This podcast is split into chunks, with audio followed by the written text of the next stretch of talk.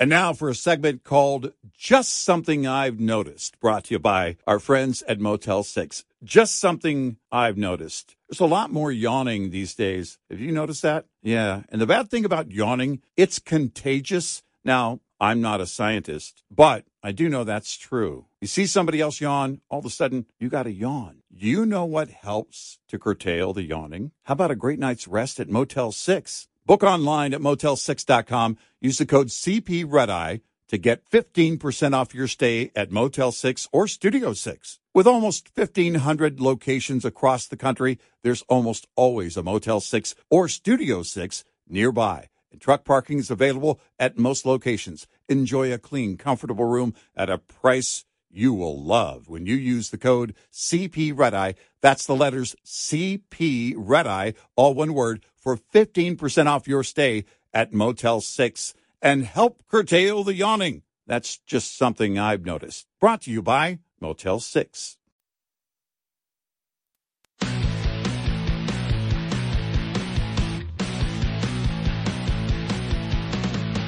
Now, it's Red Eye Radio.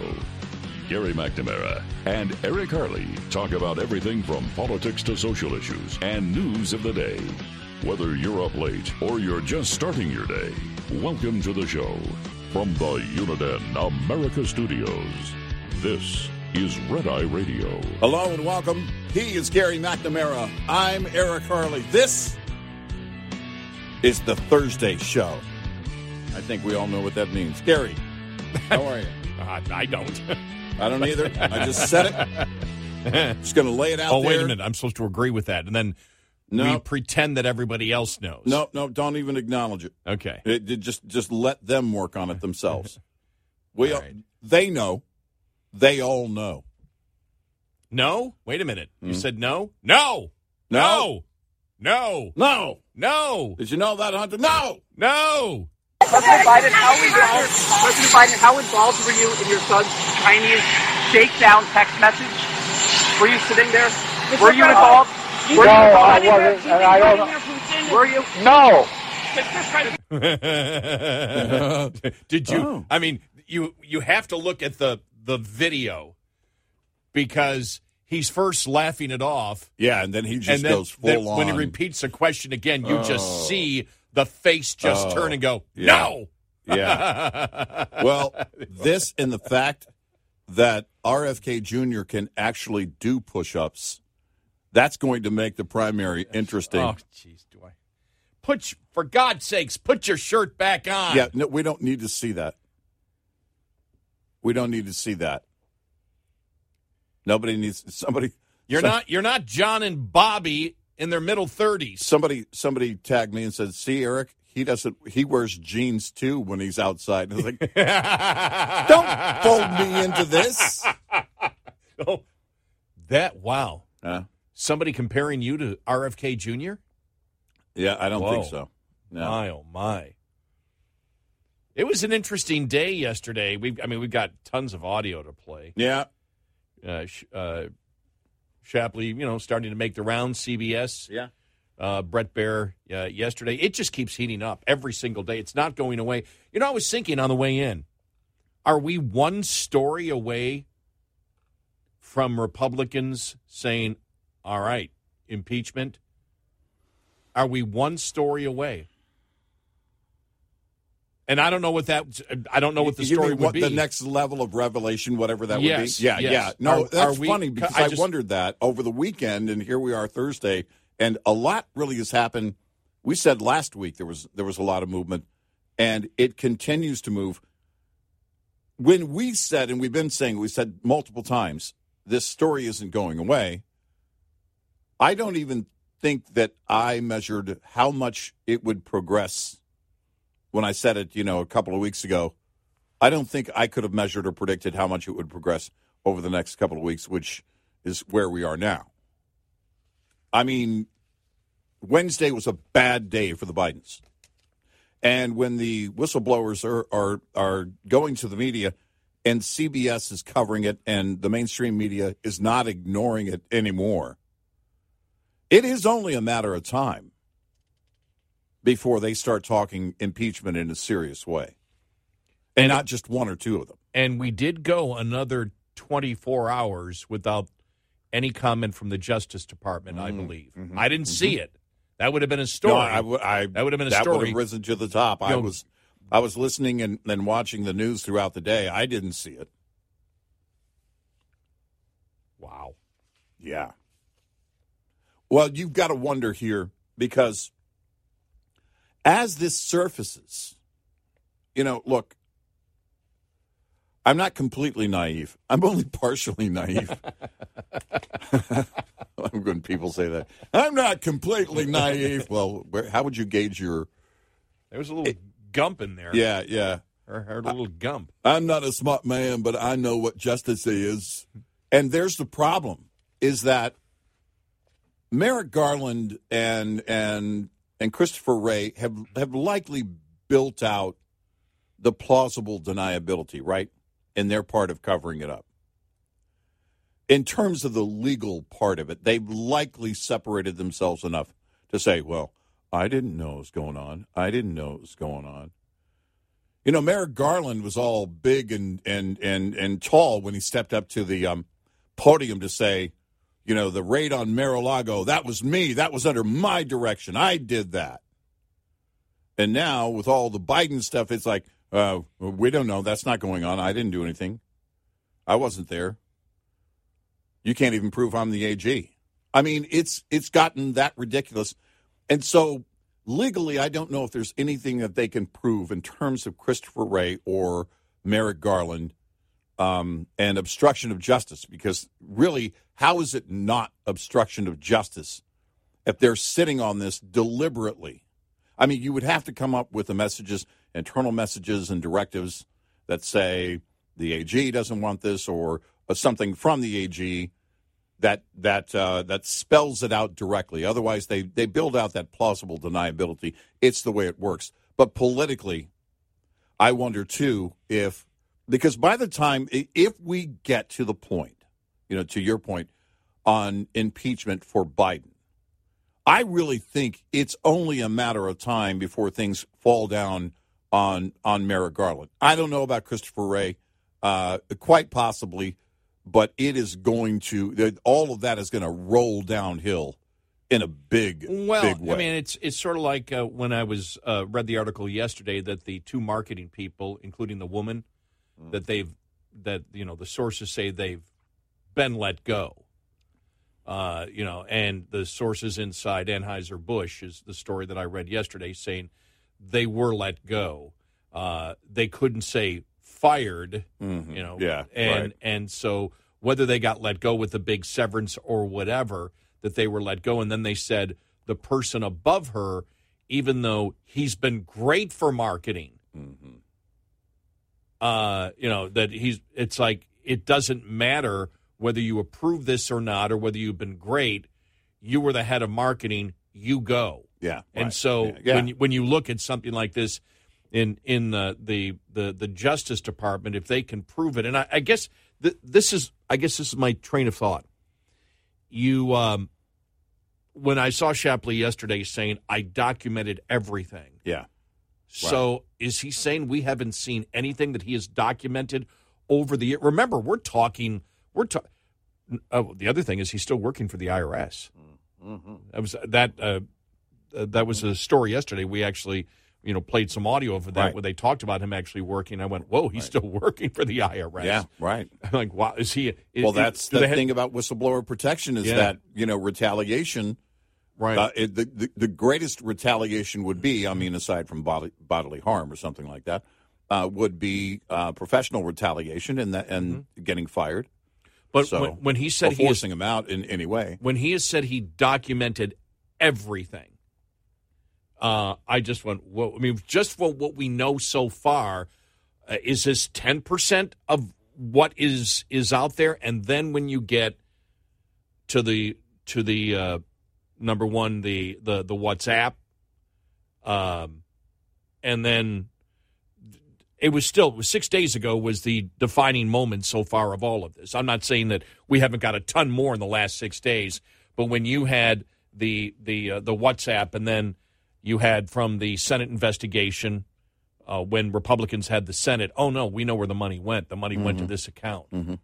Well, my next question is, well, then where did it go after that account? Well, and and so uh, all these things, it's almost as if the the uh, Republicans are putting out. They don't have everything done yet, but they're putting out enough information to make the public go, "Oh, this is you know this is really bad." You you just hit And- on something, and and that is documenting everything because That's bet- what he said. Yeah, exactly, and and that's something I think we haven't really stopped to consider in all of this. I mean, I, I think we've touched on it, but but when you really uh, break it apart and look at what a whistleblower situation is, uh, someone close to me was part of a corporate whistleblower situation. I can tell you, I was shocked at how meticulous they were in documenting everything, and I mean everything. And that was nothing on this level. Think about think about how big this is, and they knew it at the time. This isn't a whistleblower who believes this isn't a person seemingly that believes. Well, I'm just going to do this, uh, and I'm going to make these allegations and uh, loosely and throw them out there and hope I get a book deal or or something. You see this. We see the evidence and and what the oversight committees have said that they have seen on this and and it would it, it really sh- should be surprising if they weren't meticulous in Yeah. documenting everything. And and what you're what you're getting uh, out of this is the fact that, uh, and we had talked about a few articles uh, yesterday that were that was written about it, talking about that these are the oh, and it was actually from the former um, the former head of the tax division of the uh, of the Justice Department. yeah, Uh, we read her op-ed piece yesterday, and she said these are the best. You know, basically, these are the best investigators on tax law that you're ever going to find in Yeah, the world. right, I mean, these right. people know every. They know the signs of you know. It, it's it's like the whole thing. I mean, it's not tough to figure out when you know, when they talk about Hunter Biden basically loaning money to himself mm-hmm. that he gave the he gave the money to you know a friend who had a company who then lent it back to him, and it came out. It goes the the three things that IRS agents look for if you try to hide money by saying you're being paid this what you're being paid is a loan. And number one is the contract yeah, the the contract, you know, the the uh, uh, the schedule of payments and interest, Yeah, and right. none of the three existed for Hunter Biden at that point. You know, and what I'm getting out of this is because there's been no response. You would think that Shapley now would have been just the Democrats would have just dragged his name through the mud like you can't believe because he has come forward. That's- and there has been nothing like that. Absolutely nothing like that. In fact, I thought maybe the other day I thought maybe the mainstream media is taking interest so they can get closer to the whistleblowers. And so that they can get inside and then they can get more information and do the hit job on them that way. In other words, gain some kind of access by doing an interview, getting some information, and trying to do a hit job. That hasn't happened yet. And, and by the way, typically this would happen even without doing that. They would just use their sources and come back and say, Well- well, our sources say blah, blah, well blah. that that you just hit it right there what I, what I'm expecting is the fact of okay he's willing to talk. All mm-hmm. right, let's find out what our sources in the Biden administration are saying you know about him. Let's find the dirt on him. Let's go to our IRS sources and find now maybe they've tried it and they can't get it. Mm. Because that would be and it doesn't even matter whether it's the truth or not in a source story as we know. Right. Yeah. it's just you want to be able to throw something at Shapley, and there has been nothing. When I think about everything that has happened so far, the only response from the Democrats, but you know, officially was Jamie Raskin saying it's hearsay evidence. Mm-hmm. Well, what are you talking about? And that was for the bribe. Right. That right, was that was that was so that's not the IRS, that's the FBI one. right. And it's like, well, somebody told an informant, and we know who it, you know uh, it was. It was the head of Burisma Yeah. told the informant who's working for the FBI, and then he tells, and it's like, well, that's that's really part of an investigation. You've got an informant that's getting the information, uh, and the informant works for the FBI. Mm. So that's not like somebody coming off the street and said, I heard somebody did something. Right, right, The informant talked directly to the person who paid the bribe. right. And then Yeah. that was dropped completely. You heard nothing more on that whatsoever. Mm. And it has been eerily quiet, Yeah. really, from the Democrats and from the Department of Justice. And maybe the Department of Justice learned their lesson last week when Merrick Garland came out and said, nothing's going on. And boom, within, I, I don't- I actually don't know how quick it was, but for me, I saw the story and then I saw the response. Yeah, it was same day, Right, which it was- is, you know, quick Right. enough. Yeah. And and so I and it was like whoa, because it hit me. I went whoa, you know the the the they struck back with here are the specifics. Here are the six. We Mm-hmm. Yeah. know who this. We now we know who the six witnesses were right, in the IRS it saw it. right. Complete quiet. Not one source story coming out saying, well, one of the six say uh, this isn't true. You know what? And- I, I, you know what I wonder. I wonder if A.G. Garland didn't know exactly everything that they had. Well, know- we know that with we know that with uh, Wray. Yeah, right. And then Christopher because- Wray? because Wray then was told by oversight that no, we've seen it. And we've seen that they, they didn't acknowledge that the, and, the then, and then all of a sudden, Christopher Wray is cooperating a little bit more. right? I wonder if that's what happened to Garland. Garland comes out, blah blah blah blah blah, and then that's why, That he- which that is what you that why you would reveal. that he's clueless as to what's going on beneath him, and now that he realizes he's clueless, he doesn't even know what's going on. in His own Department of Justice said that he's just shutting up because he doesn't know. Because it is a possible that he is separated from the day to day. I would Yeah. expect him to be, but also giving directives to say we don't let this thing go anywhere. Right? You just you just give the overall directive. We're not going to let this thing go anywhere. Well, the question would be if we're going to hit Mar- Merrick Garland, you've got to find out what Bill Barr knew. No, we said that yesterday. Yeah, we no, said that that's- on yesterday's show, yeah. he hasn't said a thing. Nope, nothing there either. Why did he not know? And is he embarrassed that he did not know? I don't know or how did you couldn't at or, least or know did he about it. know? Right? Yeah.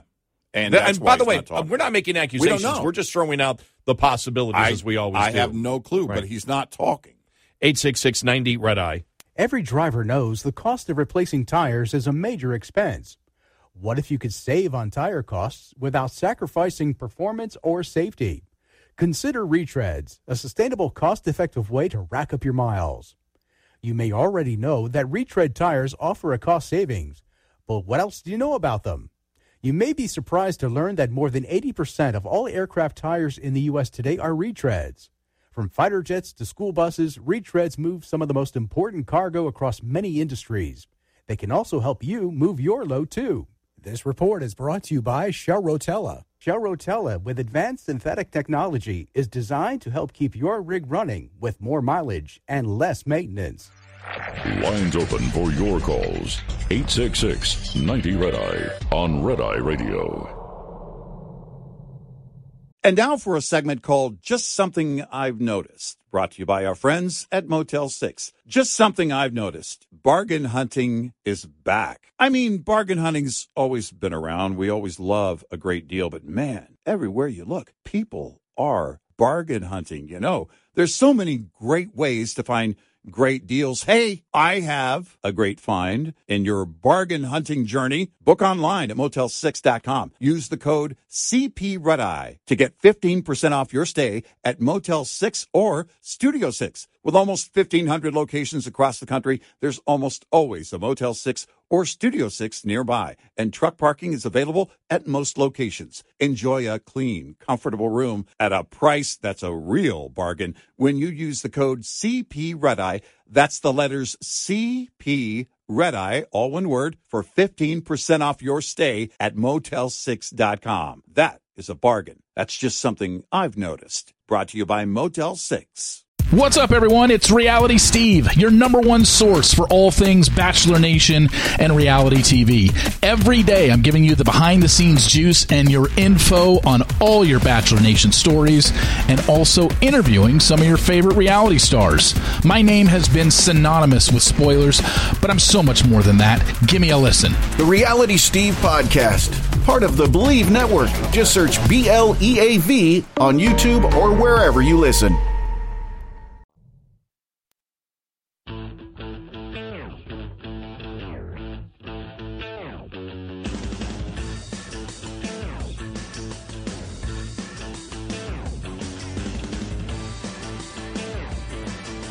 It's Red Eye Radio. He's Eric Harley, and I'm Gary McNamara. You know, the uh, uh, yesterday, and there wasn't a huge, uh, I guess, uh, I'm not, outcry is not the right word, but there wasn't a lot of chatter on this that came out yesterday. But I do believe, you know, when you when you throw this into everything else, and uh, Fox Business had this uh, another WhatsApp message that came across from Hunter Biden uh, where he was talking to a Chinese official and said the 10 million per annum budget to use to further the interest of the joint venture. This move to 5 million is completely new to me and not acceptable. Obviously, I can make 5 million in salary at any law firm in America. Yeah. If you think it's about money, it's not. The Bidens are the best I know at doing exactly what the chairman wants from this partnership. End of quote. And and that just had me saying, wait just a second. And What did the chairman want? Yeah, and and you you saw that, and everything is, and and I'm sure the Republicans are doing it on,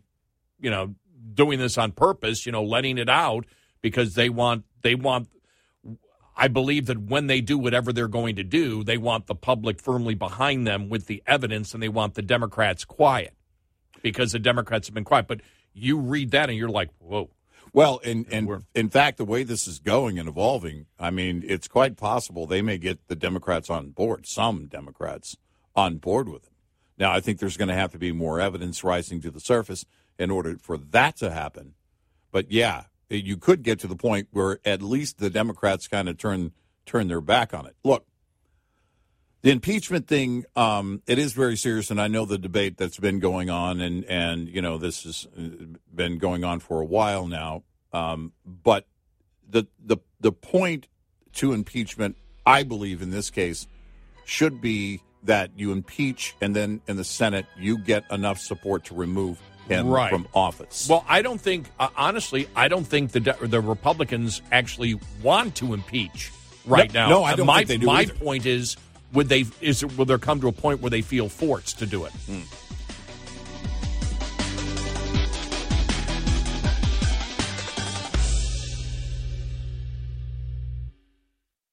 Afford Anything talks about how to avoid common pitfalls, how to refine your mental models, and how to think about how to think. Paula, while certainly you can mess up on a million dollars a year, it is far less likely than it is on $30,000 a year. Right. I would meet wonderful people that were struggling with a budget that was super tight. It was 100% you need to make more money. Make smarter choices and build a better life. Afford anything, wherever you listen.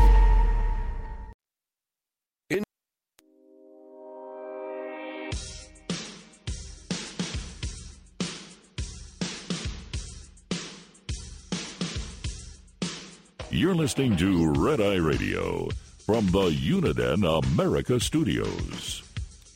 And he is Eric Harley, and I'm Gary McNamara. Uh, so y- yesterday, I just want to play this. Uh, uh, this was on uh, uh, Fox and Friends, I believe. That's what it says here. And when I first saw this yesterday, I went, "Whoa!" And same thing happened last Friday when I went, "Whoa!"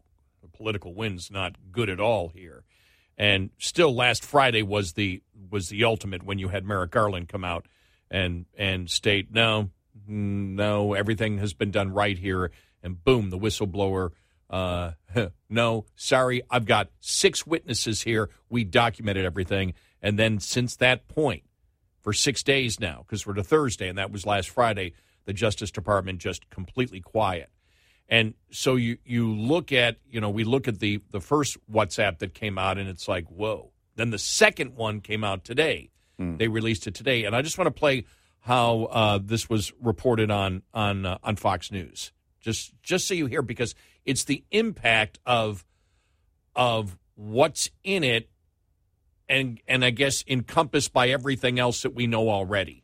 But here here it is. Now, new damning WhatsApp messages appear to show Hunter Biden demanding $10 million from a Chinese energy venture, promising the Bidens are, quote, the best at appeasing their partners. Brooke Singman is here with the exclusive reporting. Hey, Brooke. Hey, good morning, guys. That's right. The House Oversight Committee is releasing these stunning 2017 WhatsApp messages allegedly sent by Hunter Biden to a Chinese energy company associate saying, quote, $10 million per annum budget to use to further the interest of of the joint venture.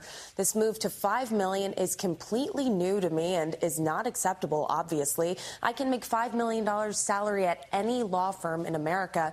If you think it's about money, it is not. The Bidens are the best I know at doing exactly what the chairman wants from this partnership. It's been revealed that the now missing billionaire chairman of the Chinese energy company was tied to an intelligence agency for the Chinese Communist Party.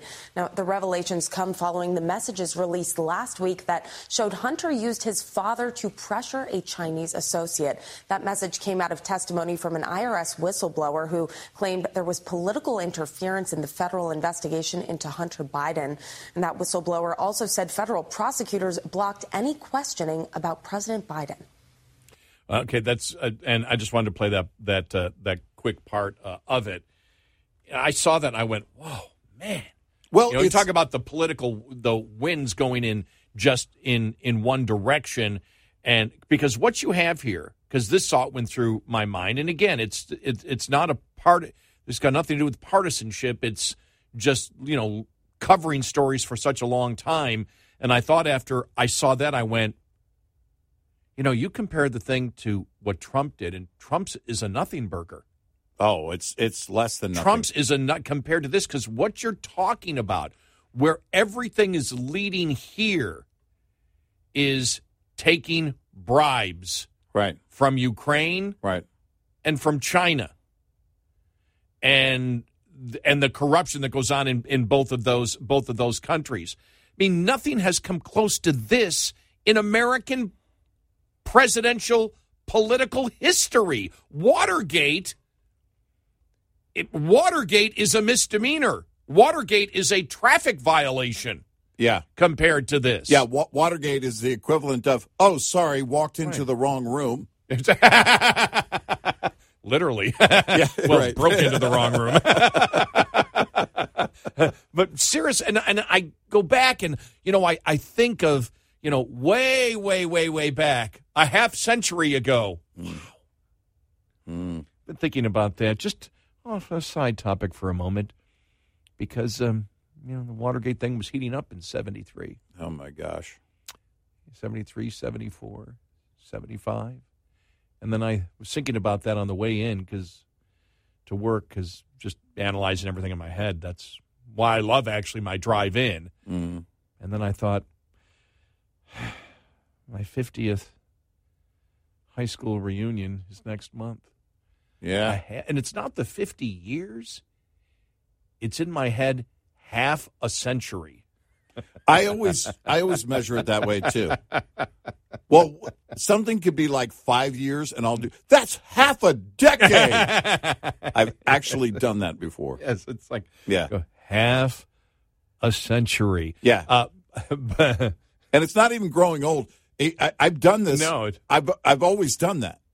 yeah. Like a buddy of mine, uh, you know, share a picture, you know, five years ago. And this, and, and I remember because I was, I was in my thirties. He shared a picture from when we worked together, and it had been five years previous. That was a half a decade ago, or five years. Calm down. No, it is. it's a quarter of a century. That's that's even bigger, right? Or when you add the word hundred in the middle, you know, between 19 and whatever year it was.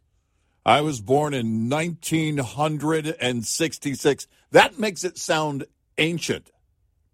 Just add the word hundred.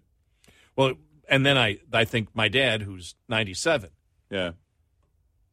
I think it's close to 40% of our country's existence my father has been alive in.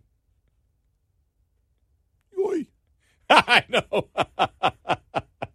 I'm not going to tell him that. Well, no, but but seriously, did you, Dad? Yeah. Did, did you know Jefferson? right? Did you know his son? Yeah, Dad. When Abe Lincoln was a boy, what? No. but getting getting getting back to this though, uh, and you know to to bring up Watergate. Watergate was a break in in order to get information from Democratic headquarters. Think And- and, and, think about the arrogance and- here and what in what was said about the the chairman wanting something and this, Right. not being about money. Think about that. The Bidens are good at doing what the chairman wanted. I've got to know what it what it was that the chairman wanted because Now, the chairman is the president of the energy company, Exactly. not the chairman, not the president Right. of China. Right, not Just- Xi. But right, but remember, he is a high-ranking member of the Chinese Com- Communist Party with ties to the intelligence agencies. and- but but when you look, I just want to just finish here on, on the Watergate. Nixon didn't know Watergate was happening. Nixon Right. got hit because he found out afterwards. It wasn't the crime, and the it was. It was the, right. It was the attempt to obstruct justice. Mm-hmm. So he didn't know that this was going on. right, He didn't know that they were doing that. right. It was the cover up that got him. There's been nothing in the existence of this country like the president. Now, the accusations are that the president was taking bribes. Yeah. That's where it is. And the Democrats are quiet. Well- I, and, and that's why I say that, you know, covering politics as long as I've had, I've had, uh, you know, close to 40 years now, and and then even being in college and you know high school, college, whatever, you know, after Vietnam, and then you knew the Watergate thing, which took a couple of years actually before they, you know, before that was actually uh, broke. You think about that, that's absolutely nothing compared to this, and the silence from the Democrats, I think, is extremely telling. And all they had was, and, and let's let's. What are the two things that they have uh, said? Jamie Raskin, uh, and that was on the the Burisma accusation of the mm-hmm. the the bribe. Well, it's hearsay evidence, and mm-hmm. then he shut up after that. It's like, what are you talking about? Right, right. Because when you actually followed through on that, and then you notice what's failed this week. What what has failed over the last twenty four hours? Nobody's talking about oh poor Hunter and his drug problem. No, that kind of went That away kind- yesterday. kind- and, and- and and and that statement is telling because it says this if you're saying this wasn't about the money it's about we wanted to do what the chairman wanted. Wants. Yes. Think about that. Yep. That's almost like saying we would have done it for free. I got to know what the hell it is. Yeah. Because that to me is telling. We're willing to do this for somebody who is connected directly to the Chinese government. You make Swalwell look like a frat boy.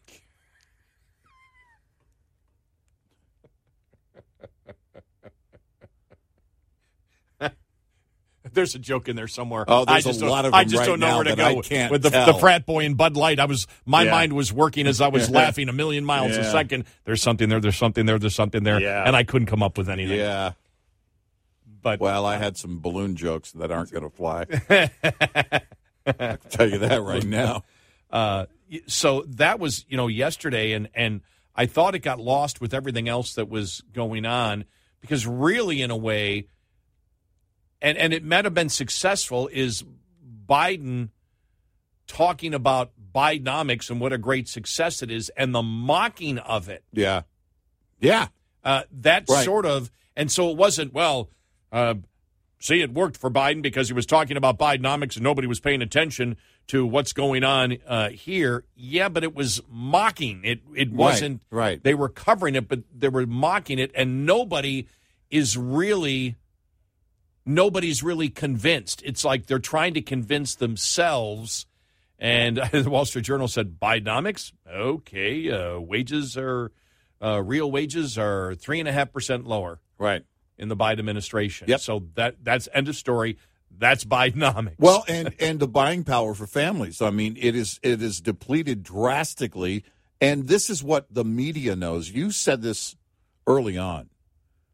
The media covering all this, they go home after work and they have to deal with the same things we have to deal with. They have to deal with, you know, the in, inflation hits everybody, and we've said this about, you know, in in general terms about the economy. If there is a recession and you know you have unemployment at a certain rate, well, that most people are still employed. With massive inflation, everybody feels it. So you can't get away with the whole Bidenomics with the media. because those members of the media are dealing with it just like everybody else is. Their reality is the same as ours. And that's not the case in, in so many instances that you, might put a spin on something. They live in their bubble. There is no bubble when it comes to inflation. And I really think that this discussion on Bidenomics over the last couple of days, we're going to promote it and be out there doing Yeah, it. yeah. Is is their way to just okay, for every minute we're talking about this, even if we even if we're not selling anybody on it, the media is covering it, and we've got all of our you know uh, he's had the spokespeople out there promoting it every single day big and so the media is responding and every minute that they're responding to that and they're talking about that they believe okay they're not talking about what's going on you know with hunter and and and joe but the public can handle both at the same time Yeah. and Oh, yeah, and yeah, when it's like and it's pretty obvious it's like no the economy isn't doing great and hasn't been doing great stop it you know it's Well, it's it, look, you know, it's just like when they were using what were they using? Super MAGA, Mega MAGA, or something, and then they didn't realize. Well, well, to the the most loyal Trump supporters, that's a compliment. yeah What are you doing? and so with Bidenomics, it's the opposite. You're creating your own label for what people are going to call this in the future, which includes every day between now and election day next year. And you know something else too? I was thinking about this when because they've been talking a lot about trickle down economics. Yeah. I hear that and you hear that and we know what it relates to. Right. Any young person has no I- idea what they're talking I about. I thought about the same thing. they don't have You're going to no have to explain for those under 80 trickle down. No, you're going to have to explain that to people, and it doesn't doesn't Yeah. resonate. I would have asked a follow up question in that newsroom to Karine Jean Pierre. Well, does trickle down work when it comes to bribes? 866 90 Red Eye. Get in touch with Red Eye Radio toll free at 866 90 Red Eye. Check.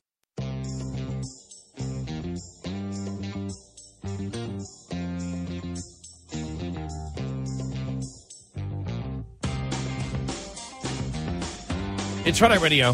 He's Eric Harley, and I'm, I'm Gary McNamara. I want to play one more time. We played it at the start of the show, but just uh, that that short audio cut of the president answering a question from the New York Post reporter.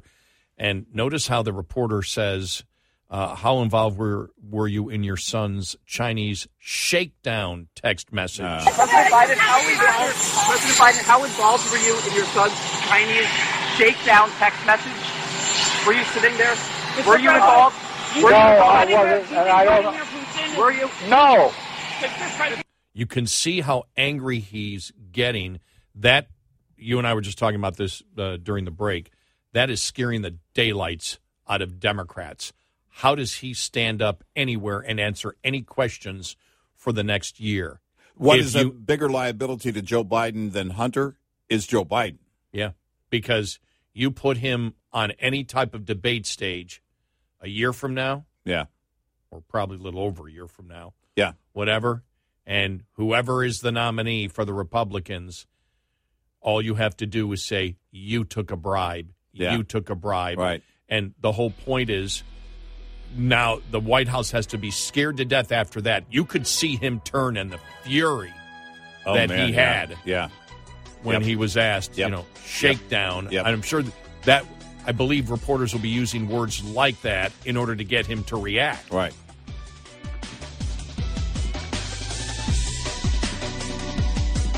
Top of the hour news is brought to you by House Products. Visit houseproducts.com. This is Red Eye Radio on Westwood One.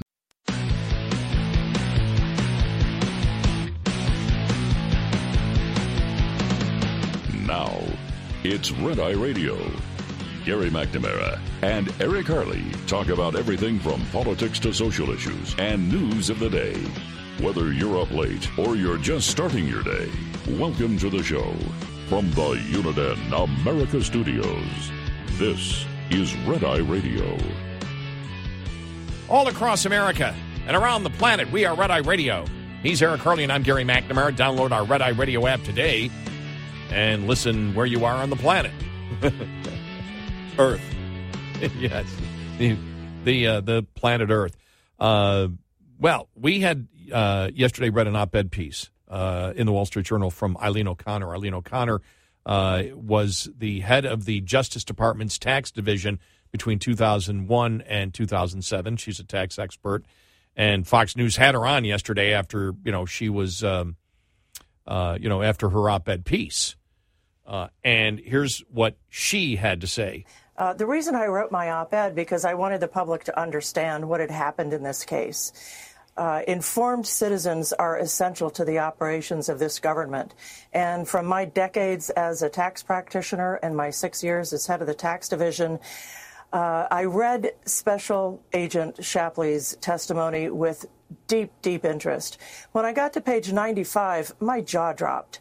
That's where the testimony specifies that as early as June 2021, the prosecution team understood that because crimes must be prosecuted in the district where they occur, Attorney General Garland's failure to make U.S. Attorney Weiss a special counsel guaranteed that Hunter Biden would not be prosecuted for his tax crimes because every U.S. attorney is in charge of the law enforcement in his district.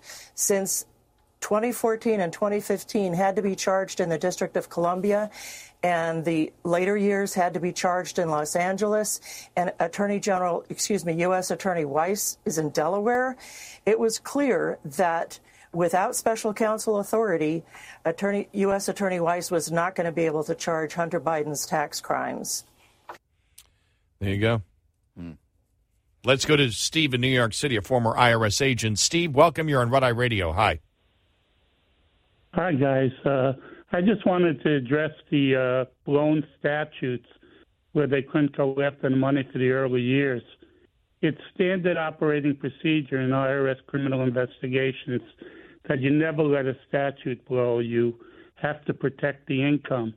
So what generally happens is within six months of the uh, statute expiring, they'll go to the uh, target's attorney and they'll ask them for an extension. Otherwise, we're going to indict.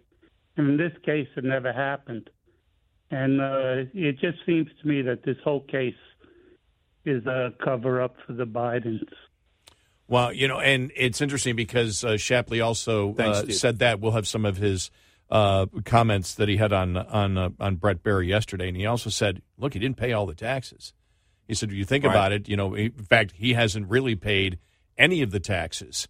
Right. You had somebody that he met, you know, the the one friend campaign, whatever.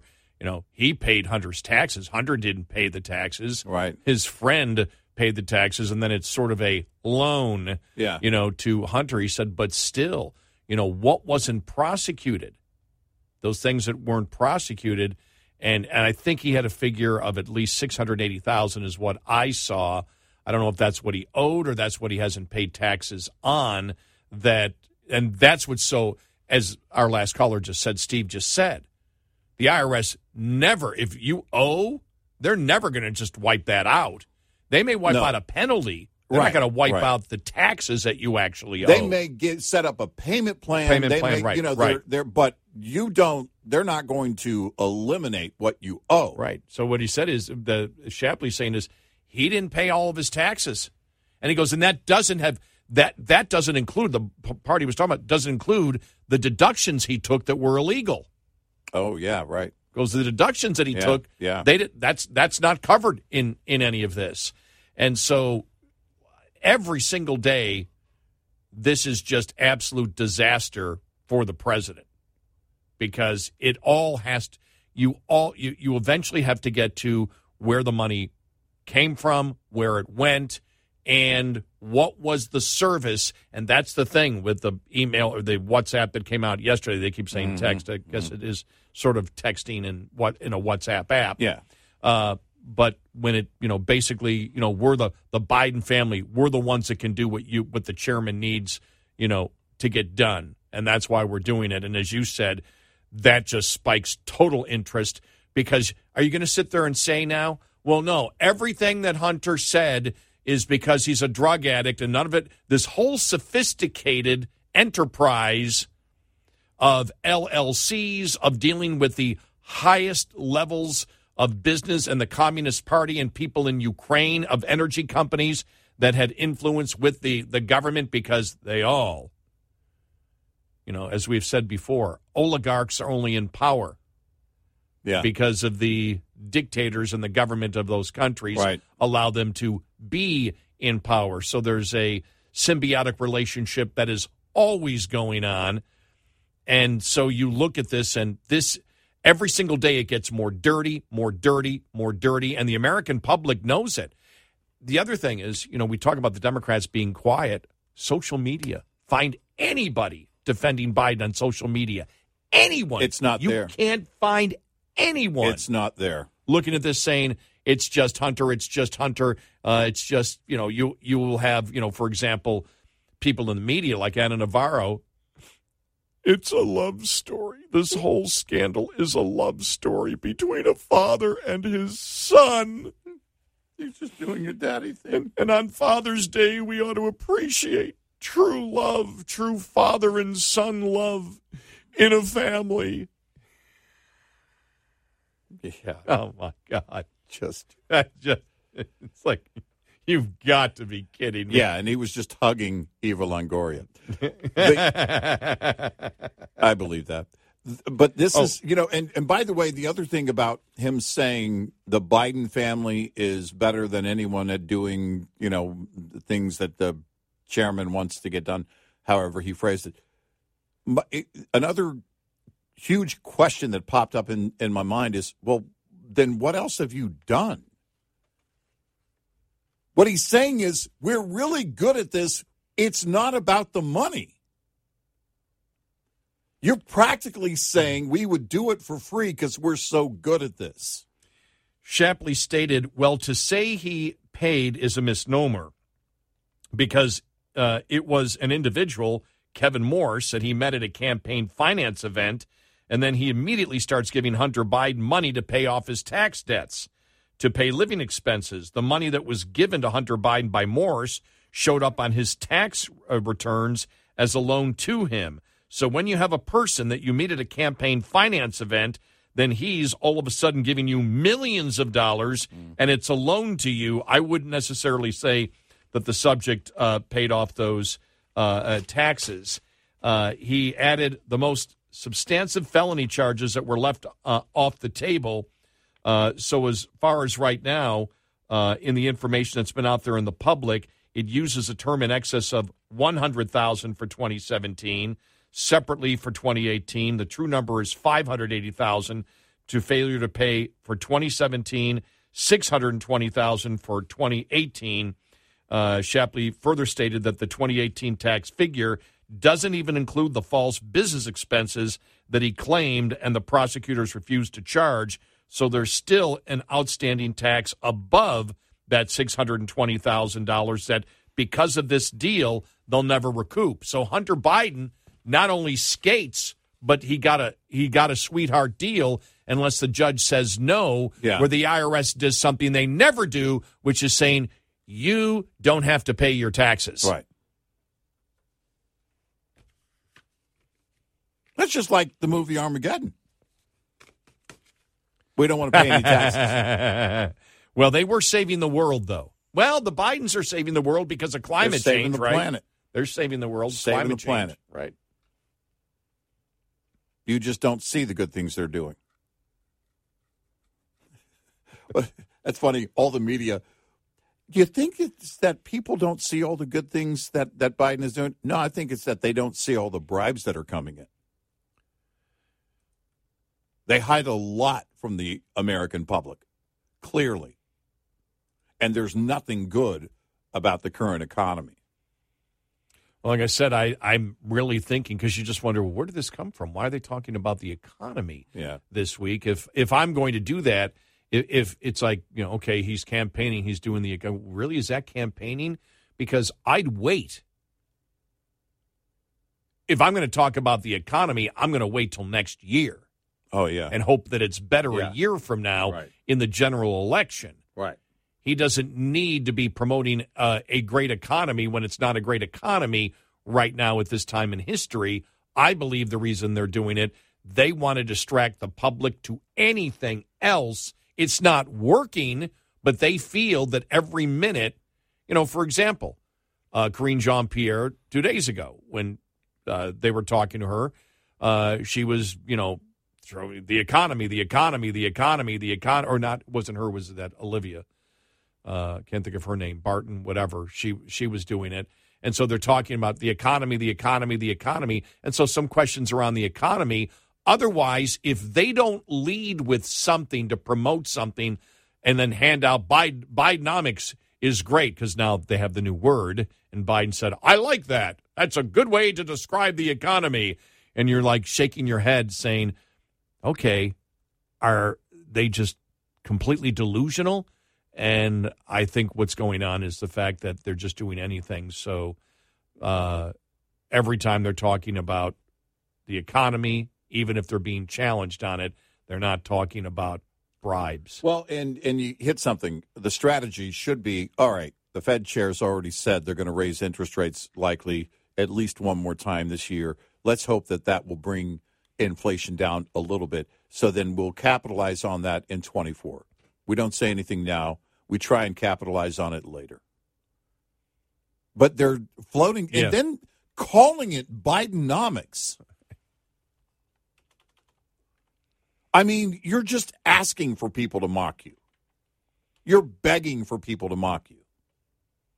Because every time they talk about the economy between now and however long he's going to be president, it's going to be Bidenomics. Oh, uh, Bidenomics, huh? Yeah. How much do I have to pay for this Bidenomic crap? Over and over again. You're you're you're directly linking your name to the economy. I mean, I know every president gets that. You know, you, you get connected to the economy, but you're deliberately connecting your own name to the economy.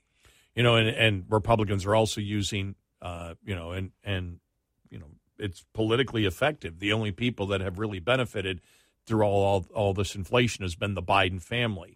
Hint, hint, hint. Yeah, you know, that's right. the that's the politics of it. But every day is it's it's even more than drip, drip, drip. Now every day it's like whoa. Mm-hmm. That's you know that was my reaction yesterday. It was like whoa with that new WhatsApp message. Right. Like whoa, all right. So Hunter's indicted his father, and now Hunter is stating uh, uh, to his Chinese uh, uh, uh, contact that you're not gonna you're not gonna. It was ten million. You're not going to put it down to five million. We're the Right. buy. It's not about the money, but not I'm about the complaining. We're good at doing this but stuff. we're we're good at doing exactly what the chairman wants. There's nobody better than the Bidens. You're shaking your head, going, "My God!" And he You put know, it in writing. He put it in writing. I know. What are you on crack?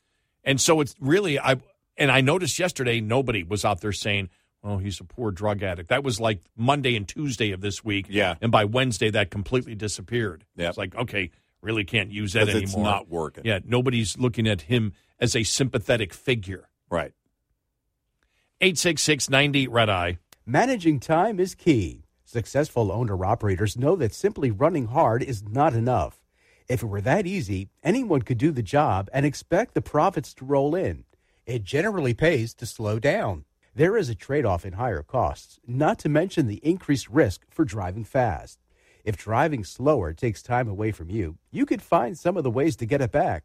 Never take time off during the last two weeks of the quarter or the last week of the month when freight typically is abundant. Sometimes it works to your advantage to look for loads that take you through home rather than to home. The latter can interrupt your revenue stream and require additional time to get back up to full speed again.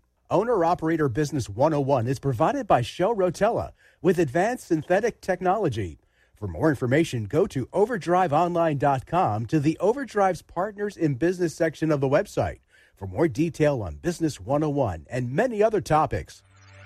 We'll be right back with more Red Eye Radio with Eric Harley and Gary McNamara.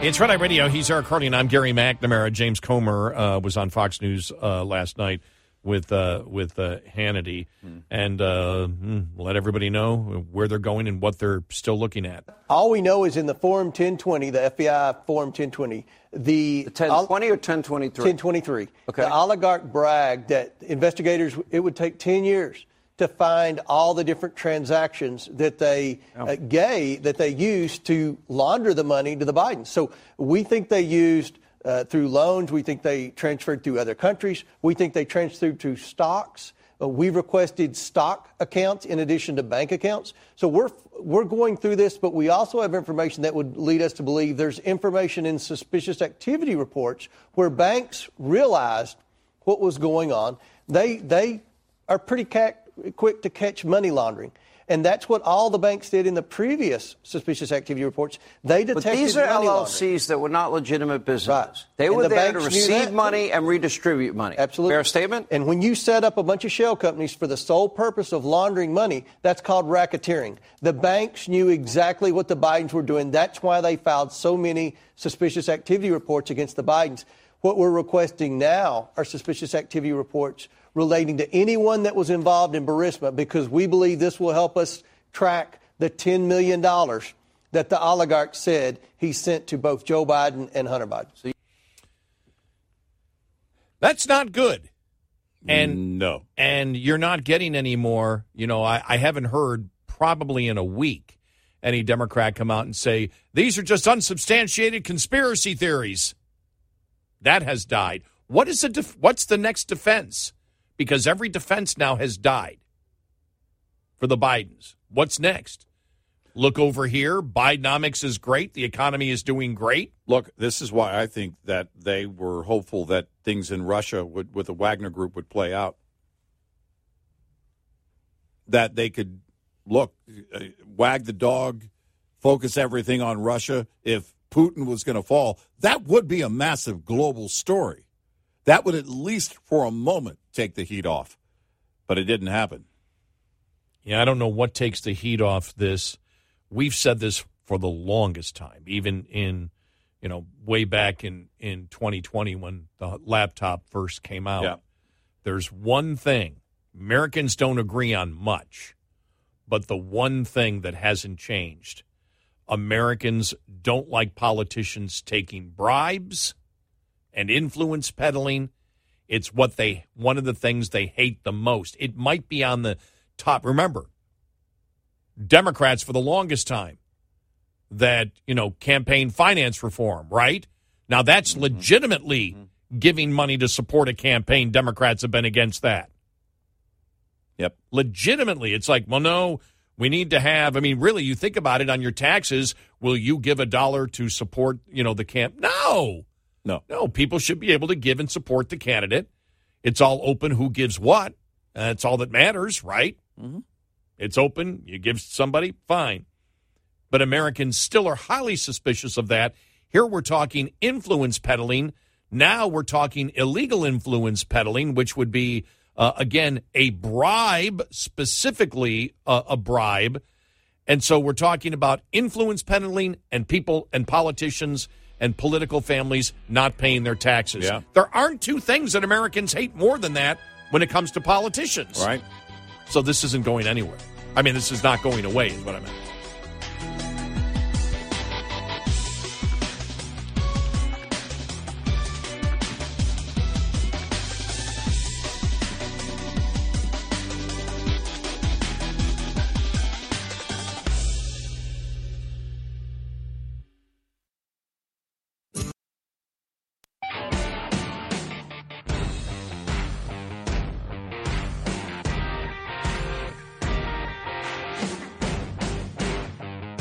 Consider yourself canceled if you don't listen nightly. Red Eye Radio. And he's Eric Harley, and I'm Gary McNamara. Just uh, reading this here because I, I, I chuckled at this. This was uh, Washington Post. Federal debt to soar, CBO predicts, despite GOP led spending standoff. The U.S. debt is expected to soar to historic levels over the next 30 years, eventually reaching 181% of the country's total economic output, even after Republicans drove a high stakes standoff this spring to secure what they described as a major improvement in the nation's fiscal health. None of that is in quotes. Nope. That the Republicans claim this was a mate. No. No. Uh, we paid attention to what McCarthy said. Right. This doesn't solve the problem, as he said. It just is the start of moving it in a different direction. Hmm. But I just love that. A new forecast Wednesday from the Congressional Budget Office. They're trying to peg this as a Republican failure. Yeah, The. Republicans said this was going to be a major improvement in the nation's fiscal health. No, they did. No. No. No. Maybe one congressperson did that. McCarthy speaks for the Republicans in Congress, though. Yeah. And that's not what he said. He even said, look, well, no, I, gonna- I don't know anybody that believed that for a Right, moment. Right. I, I don't know anybody that was really at the top of uh, GOP leadership that was even trying to sell that.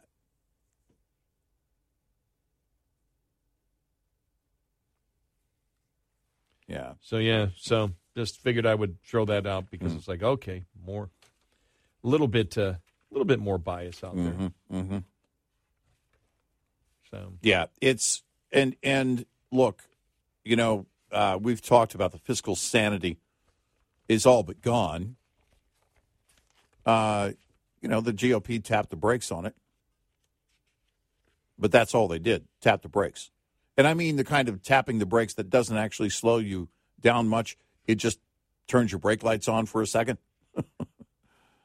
it's uh, yeah, it's ludicrous, and it wasn't going to turn anything around. You know, th- this is the problem too. Is that I I don't know. Look on the whole Bidenomics thing. That's going to that's that's going to come back to haunt them. I think it's already coming back to haunt them uh, on the left. The Democratic Party is going to have to own that and try and separate themselves from that. By the way, that will be the question to everybody else, every other Democrat running for office. Do you support Bidenomics, even though blah, blah, blah, blah, blah, blah, blah? Uh, well, we do believe the president has, and you're not going to be able to sell it. You're basically going to have to corner them, each of them, and and you're going to ask them, "Hey, how's that Bidenomics thing working out for you?" And they're going to have to answer one way or the other. That will be interesting to watch to see how many of them try and separate themselves from the president for a number of reasons. I, I mean, the biggest of which is all of the evidence that's coming forward now on this whole Hunter Biden thing. And you don't want to be caught up in that. Now, the problem with the old school Democrats or anyone, any Democrat that's that's been inside the Beltway or been in office for any amount of time, you had to have known. You know, when this thing does fall out, that will be the question to a lot of them. The first of which would probably, or one of the first, would be a Chuck Schumer. Oh, come on. You knew. How long before they asked Obama? Well, but you know something when you when you look at the story that came out about uh, you know a week ago that we now know without question that uh, that story that came out that the FBI knew in December of 2019, which was just weeks after they got the laptop, they knew it was legit. They knew it was Hunter Biden's. Right. Yeah. So the FBI knew, and remember, it was October of 2020 when the 51 in, so-called intelligence experts came out and said this could be, you know, Russian disinformation. Mm-hmm. The FBI knew it wasn't. Right. They said nothing. Right.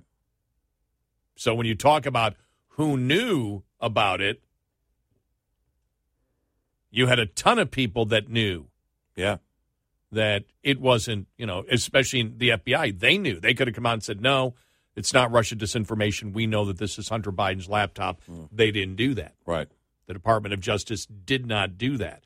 And so it's, you know, I, it's really interesting because I have uh, was asked a question the other day.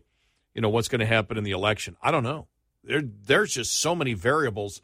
You know, you have never, you've never had a a situation like this in modern politics, with number one Trump's legal problems, but then the Biden situation, which you know we agreed on this earlier, compared to what Trump is accused of doing, Trump is is a traffic ticket.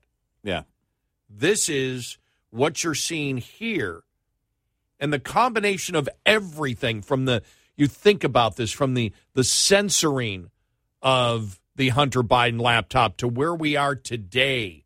The if you want to call it collusion, if you want to call it the culture of the government to protect the Bidens and censor from Americans what the truth is on a consistent basis. But you take it from think about this. We're we're in just a couple of months, we're on three years Yep. of this of this going on, this coordination, and then what we see in law enforcement and the weaponization.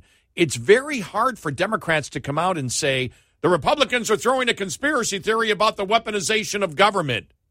It's hard to make that claim. Well, that defense falls flat to independents. Are like, not really. Why that FBI agent that said I can't stay with the FBI anymore because I'm sitting in a parking lot of a school taking down parents the cars their license plate numbers because they're upset about the radical transgender activist movement and critical race theory being taught in their schools. That's not why I'm an FBI agent. Well, the polls show you're not going to get away with that.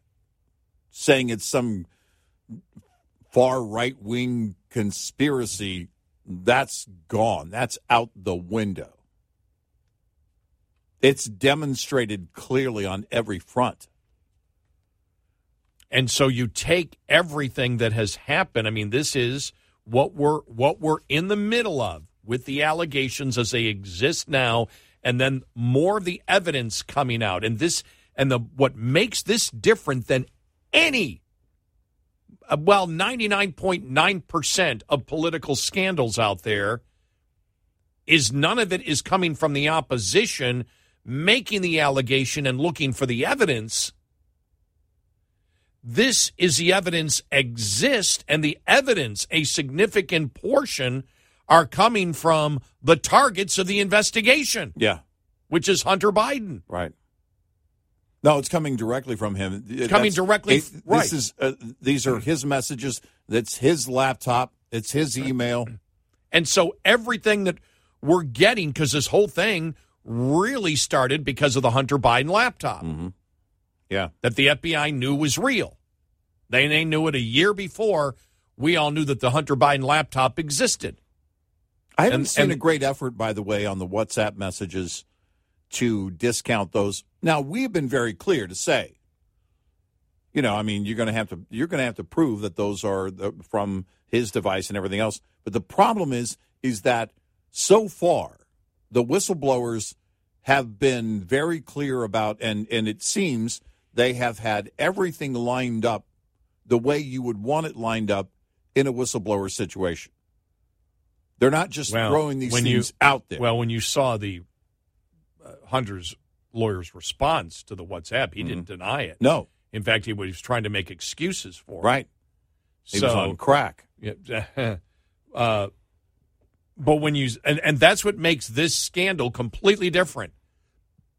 When you look at Russia collusion, to give you the example, Trump colluded with the Russians to hack the election. That was a statement being made, and then they went looking for the evidence. Yeah. So the allegation was being made. There was no evidence to back it up.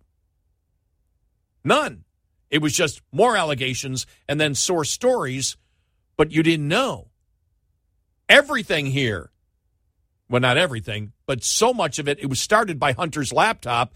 And the evidence, the major evidence that's being used is Hunter's own statements that they're not denying and Hunter's own communications.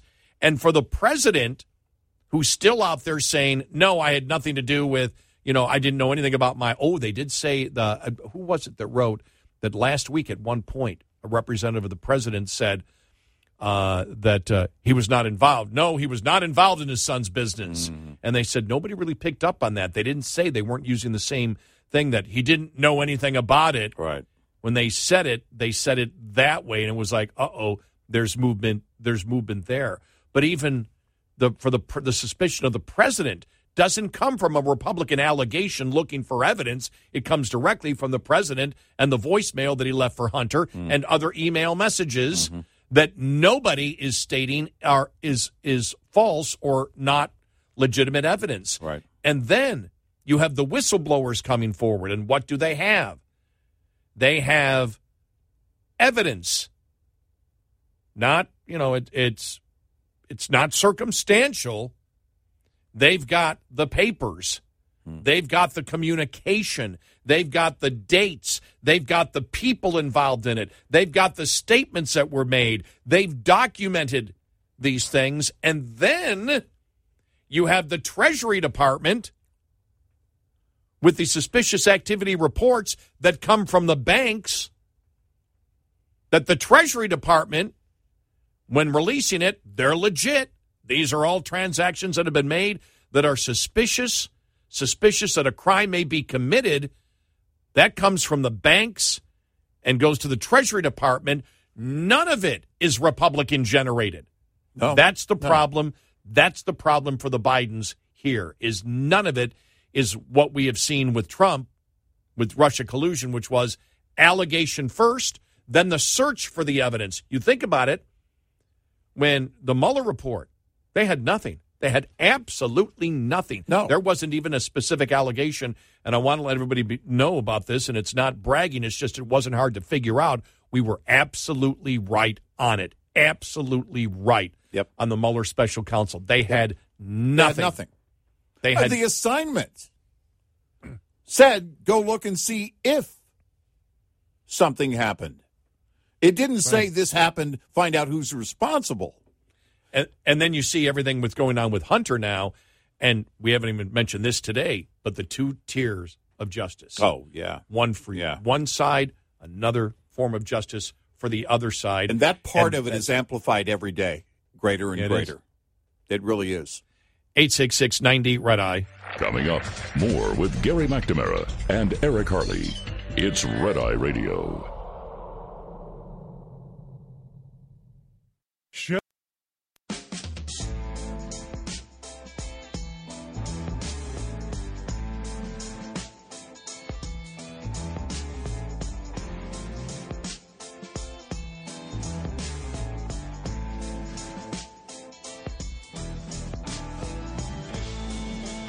It's Red Eye Radio. He's Eric Harley, and I'm Gary McNamara. Coming up on the top of the hour, the uh, IRS whistleblower uh, was uh, on Fox News on uh, with Bret Baier yesterday. We'll have some audio from that coming up.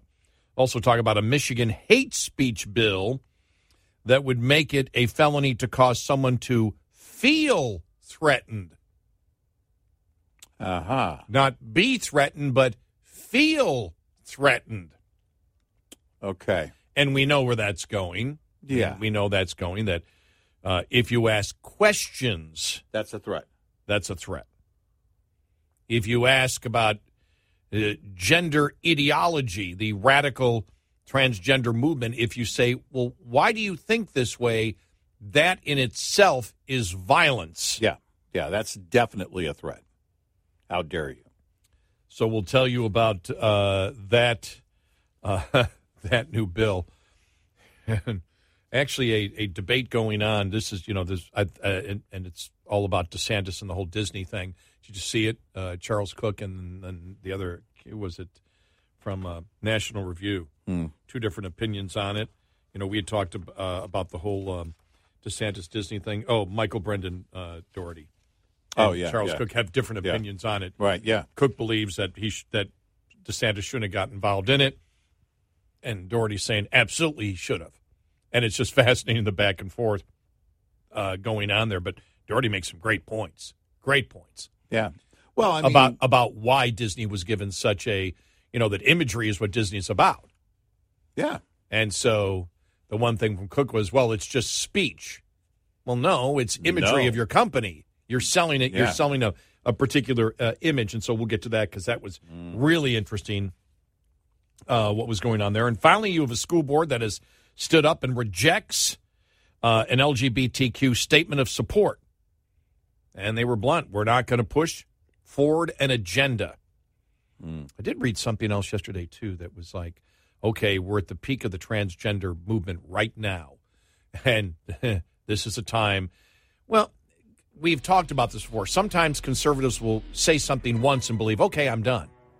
Yeah, right. And it isn't. This is a Right. fight that's going to continue and continue. And if you want to win, it's got to be a fight that you continue. Yeah.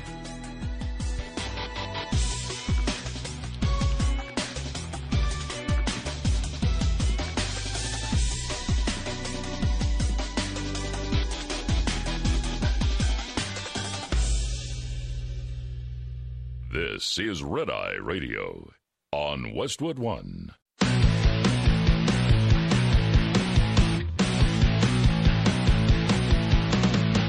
Now, it's Red Eye Radio.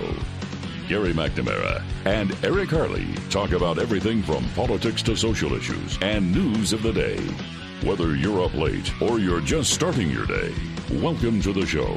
From the Uniden America Studios, this is Red Eye Radio. All across America and around the world, we are Red Eye Radio. He's Eric Harley, and I'm Gary McNamara. Good morning. Thank you for being here. So, millions of people are going to be traveling this 4th of July week. Yeah, I'm one of them. uh, you're, you're one of them. I'm one of them, yes. I'll be on a plane. Did you see the flight cancellations? Yep. That's what I'm looking at right now. What's up with that? What's up with that? All right, Cliff Clavin. or Seinfeld, or both. Well, uh, Cliff Clavin was uh, when he remember when he became a stand-up comedian. yeah. what's up with that? What's up with that? that was his punchline every time. Yeah. What's up with that? Uh, what's up with that? Um, why you're stuck on the airport tarmac? Expect delays and higher fares owing to FAA incompetence. That's the one thing that has changed this year. You notice the blame isn't going to the airlines. Right. Yeah. The blame is directed at uh, Air Bidenomics. Air Biden. Yeah. Uh, but Americans, uh, let me just read you some of this here uh, from the editorial board of the Wall Street Journal. Americans are looking forward to summer vacation, and included in the pa- uh, in a package a scenic view of the tarmac at New York's airports. The federal, the FAA is blaming travel mayhem this week on thunderstorms, but the underlying reason you'll pay more to arrive late to the beach is decades of government mismanagement. United Airlines CEO Scott Kirby said on Monday the FAA frankly failed us this weekend as staffing shortages compounded delays and cancellations from bad weather in New York. The FAA is denying staffing problems, but this air traffic jam has been months in the making. We've known about this. Yeah. knew? Yeah. Right. The FAA earlier this year predicted a 45% increase in flight delays. And the agency has been pushing airlines to cut flights, in particular to and from busy New York. Airlines have staffed up as they recover from pandemic disruption and try to meet increasing consumer demand. Uh, but cutting routes means fewer choices and higher fares for long suffering traveling public. The FAA acknowledges that the New York area is about at 54% of its staffing target hmm. versus 80% average in other parts of the country. New York area's airports have weathered more than 41,000 delays related to staffing shortages in the summer of 2022. The situation is a direct result of the FAA's own failure to solve long running staff shortages. Uh, Republican Senator Ted Cruz, ranking member of the Commerce Committee, said in a letter this spring to the Transportation Secretary Pete Buttigieg. That's right, he's the guy to solve this problem. Yeah, I'm The- sure. The Transportation Department Inspector General last week scored FAA's limited efforts to ensure adequate controller staffing. The FAA proposed redesigning New York's airspace to include combining facilities to make controllers more efficient. That project crashed and burned thanks to New York Democrat Chuck Schumer. Hmm. In a press release, touts his fierce advocacy in fighting an integrated facility that might have moved air traffic controllers from Long Island and allowed more efficient staffing. He's pandering to the flight controllers union, and it's too bad there's no union representing Americans sitting in seat 36B. It illustrates why the U.S. would benefit from spinning off air traffic control from government as countries such as Canada has done. They privatized that. And air traffic uh, air traffic control could rely on user fees instead of taxes and not be hostage to special interest politics. The FAA has also struggled. I mean, this is some of the things that most of us didn't know. The FAA has also struggled to upgrade technology. A classic example is controllers passing around paper strips that track a flight. An FAA plan to roll out electronic flight strips at 49 major airports isn't set to finish until 2029. Technology such as 360 degree camera uh, take away the need to put every controller in a tower at the end of the runway, but the FAA has shown little interest in remote towers. Under a private air traffic regime, the FAA would be free to focus on its core mission, safety regulation. Mm. That looks more urgent as near misses happen more frequently at airports across the country. Air traffic reform stalled in Congress under the Trump administration thanks to opposition from private aviation companies and others. The idea dates back to Al Gore's 1990s pitch for reinventing government. Mr. Buttigieg could revive his political fortunes by working with the GOP to make it a reality. Okay, now Wall Street Journal, now you're being delusional. Yeah, uh, that's uh, delusional. Yeah, yeah, As it is, he'll take a uh, the, the he'll take the heat for summer delays, summer travel dysfunction. Doesn't have to be inevitable. It's the product of incompetent government. Look at everything. We've gone from abstract to finally reality hitting. Think about this.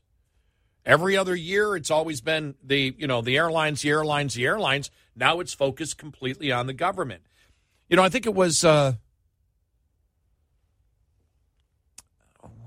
what what I'm trying to think what administration it was. Was it Obama?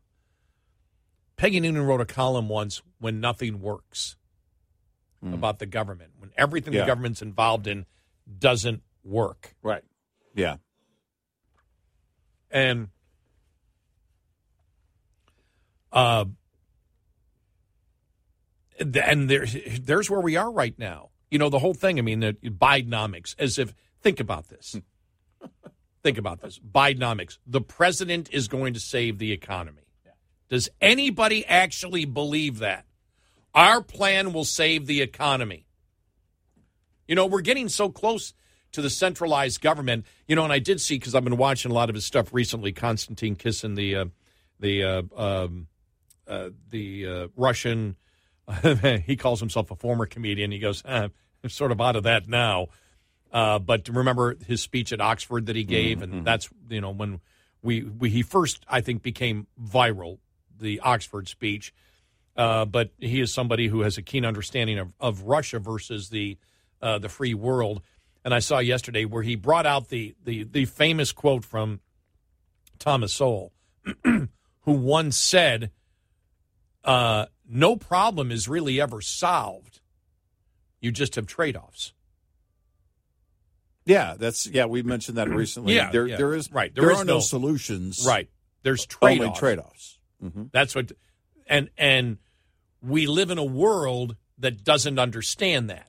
That right. believes still today, well, the government can solve our problems. Yeah. No, there's trade offs. Yeah. And he had mentioned yesterday, you know, freedom of speech. Mm. Well, what's the trade off of freedom of speech? Somebody's going to be offended. Yeah. But everything has a trade off to it. There are no solutions, there's simply trade offs. And so you tinker around the edges. I would say, now he said tinker around the edges. I believe that there are some trade offs that are way worse than other trade offs.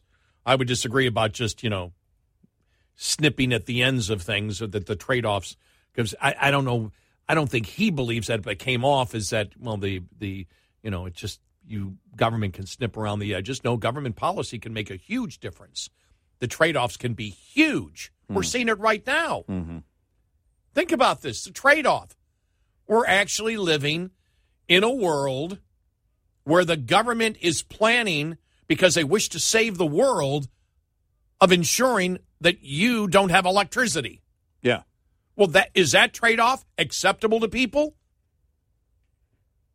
The climate change people, and they're as radical as you can get in the Democratic Party, because when you have a party that says we can we can actually run the grid on solar and wind, and any idiot knows you don't even need to have a, a high school education or a junior high education. Everybody knows the wind doesn't always blow and the sun doesn't always shine and a hydroelectric plant well that could go that can you know that can go but that's limited. You, uh, you know that's very limited in what you can have the power potential there but coal natural gas well yeah you can run those plants 24 hours a day no matter what well maybe you shouldn't take them all away take them all away we can run it on solar and wind Well, as we said, it it's going to it. The agenda requires that you outlaw certain things. Why? That's the trade-off. That's their Exactly. trade-off, right? Yeah, and they under the guise of this is all wind and solar is going to be so much cheaper. Nobody buys that anymore. No. Nobody buys that anymore. And because the problem is is that the left has insisted on their agenda moving so quickly, the abstract has now become reality on just about every front, including that. And we make trade offs all the time. Mm-hmm. Otherwise, uh, the speed limit on the roads would be 10 miles an hour. Because we or could no cars at all. Or no car. or no, exactly, no cars at all. Yeah. You like walking? Good. exactly. Walking is good for you. but yeah, I mean, with trade offs are made on a, it- it's. But what's the trade off? What's the trade off for solar and wind? We don't have enough electricity. What's the trade off for saying solar and wind, and and uh, we're going to have solar and wind, and we're going to make all cars electric vehicles? You don't have enough electricity to run your grid. Right. That's already the government agencies have already figured that out. The energy the energy departments already figured that out. As one part of the government is saying you can't do this, the Democrats are saying it doesn't matter, we're going to do it anyway. Yeah. Why? Because we're saving the world. How? Yeah. How are you saving the world? Well, we're putting uh, fewer global warming gases into the atmosphere that is destroying the planet. Are others doing the same thing? Hmm. Even if you believe that, are others doing the same thing? And wait a minute, you're not consistent because you're against natural gas.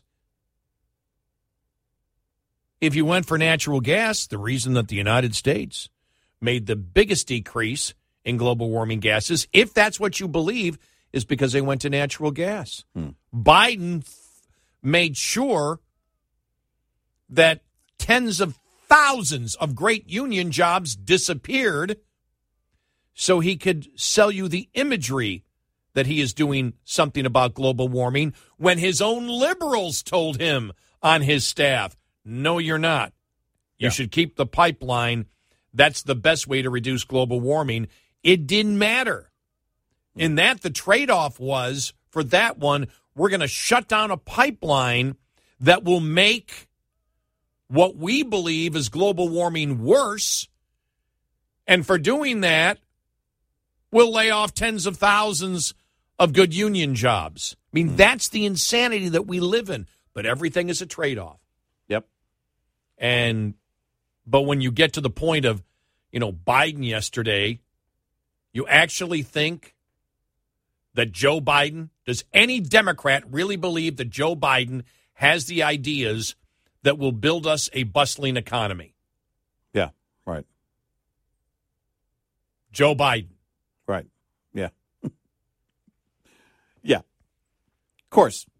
No, he's the guy. And and the reason way you do it is you spend tons of government money to support industries that can't make a profit.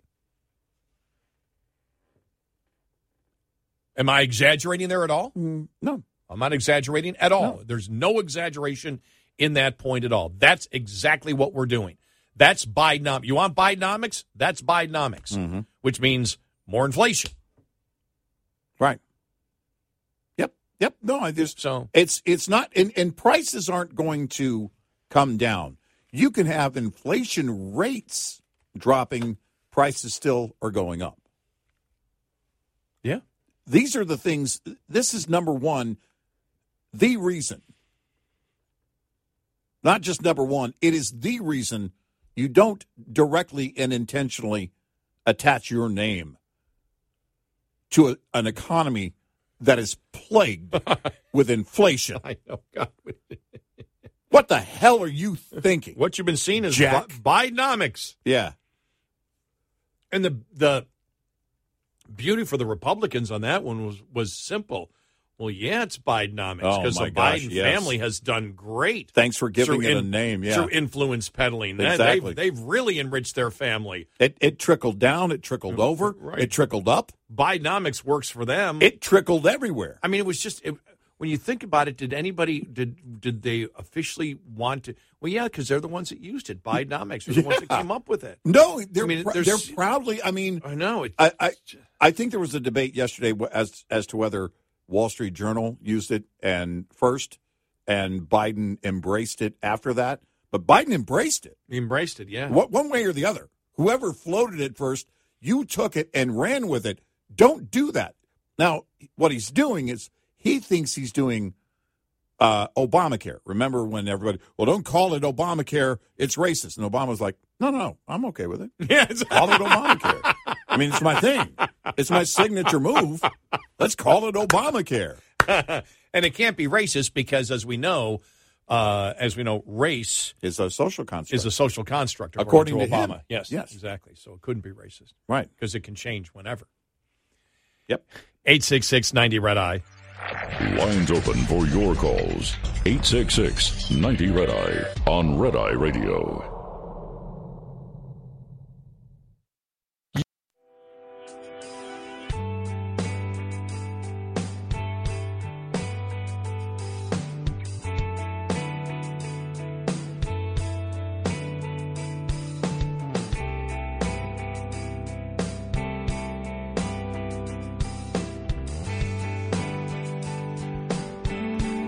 It's Red Eye Radio. He's Eric and I'm Gary McNamara. See, the problem when you say Bidenomics and you get articles like uh, this one that just came out this hour, and Fox has it, but it's actually a, a uh, survey that was done by uh, Casey Mulligan, professor of economics at University of Chicago, and it talks about the regulatory costs of the Biden administration. Biden's regulations have cost Americans almost ten thousand dollars per household. The study says. Uh, and if he is reelected again, by the end of eight years, it could be sixty thousand dollars that it's cost every American household. Uh, and they talk about you know that's by adding all the regulations that they add, so many of them for automobiles now that people can't afford, as we see, and people certainly can't afford electric vehicles. That's another thing. Let's build vehicles that people don't want that they can't afford. Exactly. I mean, that's Bidenomics. Yep. And they talk about that uh, during the Trump administration, he actually cut the cost for Americans by eleven thousand.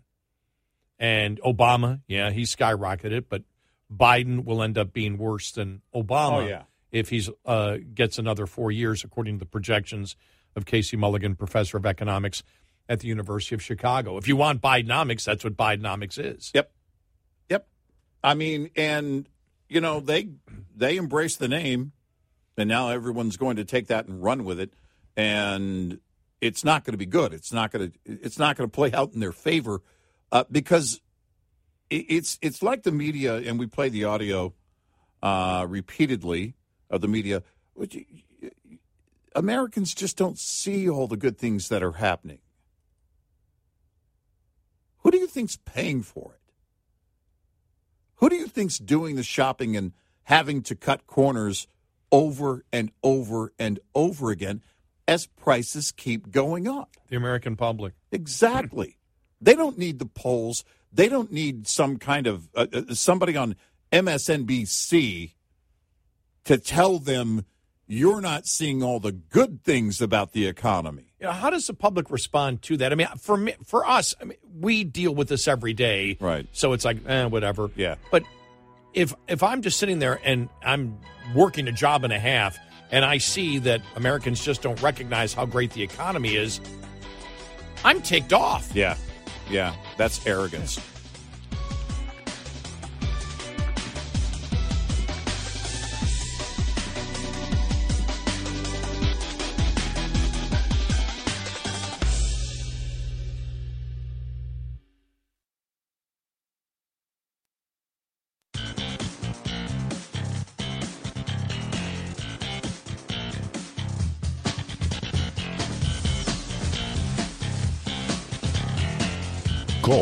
Join the conversation. 1 90 Red Eye. Red Eye Radio. Red Eye Radio. Ah, I'm sorry. I just was reading the Babylon Bee. Some of the best headlines ever. It shows a podium where Karine Jean Pierre is. There's like a huge puff of smoke. And it says Karine Jean Pierre throws smoke bomb and disappears when asked about Hunter Biden texts. And there's the podium. Yeah. It looks like the in the Wizard of Oz when the witch disappears, all the smoke smoke Yeah. all around the podium. And then these other headlines. Biden boasts how well he has handled the Ukrainian economy. Yeah. Trump indicted in New York for eating pizza cooked in wood burning oven. Oh, that's a serious one. New York City mandates all pizza must be cooled under a bathroom hand dryer.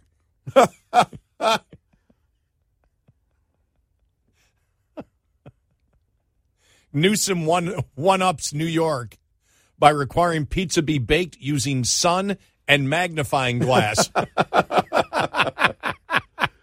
Yeah. Solar oven pizza. oh my! That whole thing in New York, by the way, is I just- know. it's it's I flying know. back in their face. I know. There was uh I don't remember if it was CNN or New York Post. It did the story from the one uh, pizza shop owner, and he he invested anticipating the the ruling, anticipated or or uh, invested in this um, filter, this required filter. It was twenty grand, and he said it's going to take a long time for me to pay for that. And I thought to myself, this is their this is their entire goal. Yeah. Shut down the economy under the guise we're saving the planet. And it's not going to end. They're not going to reverse this. And they've seen the trend over the years. Well, we need clean air. Okay, Republicans on board for clean air. Yeah, we need this. We need. And then all of a sudden, it's you can't light a match. You can't have a campfire. That's happened in some Oh yeah, places already. Yeah, in California, no uh, for all of the uh, landscaping companies, no gas powered equipment. Has to be all electric, which is enormously expensive and really hard. Uh, much more expensive if you're going to keep all the batteries rotated and charged at all times. You're going to have to have multiple batteries for every device. Prices go through the roof. People wonder why is it so expensive to live in California? And I know that because I do have I have a very very small when when when I bought my home, uh, I was uh, what was I fifty one? No, I was fifty, and then I was fifty one when it, when I moved in. And I viewed it, and, and my it was my buddy Jeff told me, "Look, you're building a house because I didn't build a house. I you know I was all over the country in radio, never had a house. Had some nice places, but never rented them. So when I built a house, he's I'll never forget two things he told me. He said, "This is your retirement home. Mm-hmm. One story. yeah, you don't want to be walking upstairs. That's some of the best advice he ever gave me. Said- well, and if it's not a modern, you know, mm. build, uh, which yours was, of course, going to be, Yes. Uh, because you had it built, but if it's not a modern build, it's expensive to heat upstairs because heat rises. Mhm. Now, you can have split units, and they do a pretty good job. They do. In fact, my uh, daughter has one, and it does an outstanding job. But the thing is, is her entire upstairs is like office space. It's not uh, because they all their bedrooms are downstairs, and so she doesn't have to worry about that. But I, I mean, I, I would have used it for storage. Uh, that would have been my problem if I would have. yeah, yeah. Upstairs. I think she's got some. I think one of the closets upstairs is like her Christmas closet. But yeah, the, and you know, the thing is, is that they're they're going to make it so enormously expensive. Right. Well, the point I was trying to make is that was the one. The second advice was small front, small lawn, Mm-hmm. very small lawn, and so I have a very small lawn. So I don't. I do not have. I didn't want because my garage is attached to my house. Mm-hmm. I did not want gasoline in the summer in there when it's 130 degrees. Mm-hmm. And so I have an electric lawnmower and all my everything I have is electric. Now it's all the lithium. When I first got my first lawnmower it was that uh, 16 years ago. That was lead acid battery. Now everything is you know you can remove the batteries from everything. I've got two. I've got one, two, three, four chargers and four different batteries. You know for all my stuff that you have to you know when you're done with you know, when you know the one's getting low, you take that out, you put the other one in. I can't imagine if you're doing it commercially. Well, I have a huge lawn, and everybody on my block obviously has the same size lawn. Uh, most everyone has a service that comes to their house, and if they were to have to do that with, uh, I, I mean, Batteries? I Oh. tried, I tried one of the uh, battery powered, and it just would not cut my grass. My grass is too thick, my lawn's too big. Just wasn't going to happen. Now I do have the battery powered uh, blower from the same company that made the mower that I tried this thing will it, it will blow you over. I mean, this thing is very powerful, but it's not. It doesn't last. Doesn't well, no, you got to you no. got to get it. If and and the batteries are enormously expensive.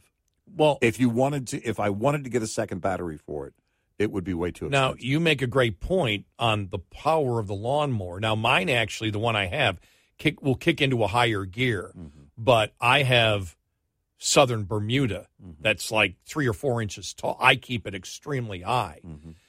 yeah, mine is too. Yeah, and yeah. you get caught. You you want to take deep cuts in it, you can't do it. You're just, you know, my lawnmower is basically just shaving off the top.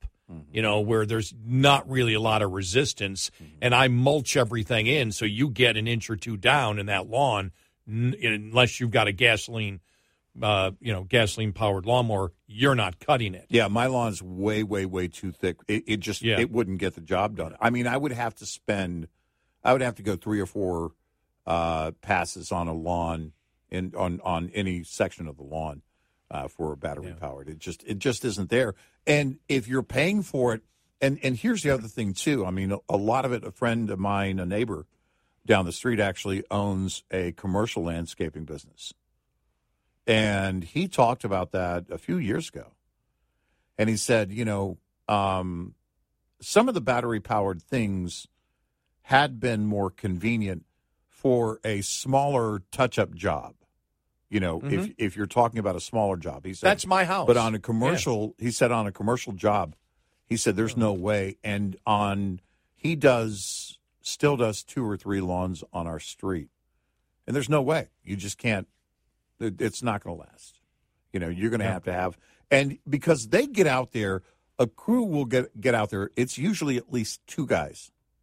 Uh, in fact, one neighbor has uh, a crew that comes by, and it's two ladies, and they will work at the same time, and they're in and they're out. They have to be because they get paid by the job. Mhm. You know, I mean the the uh, the company that you know the the owner of the company gets paid by the job.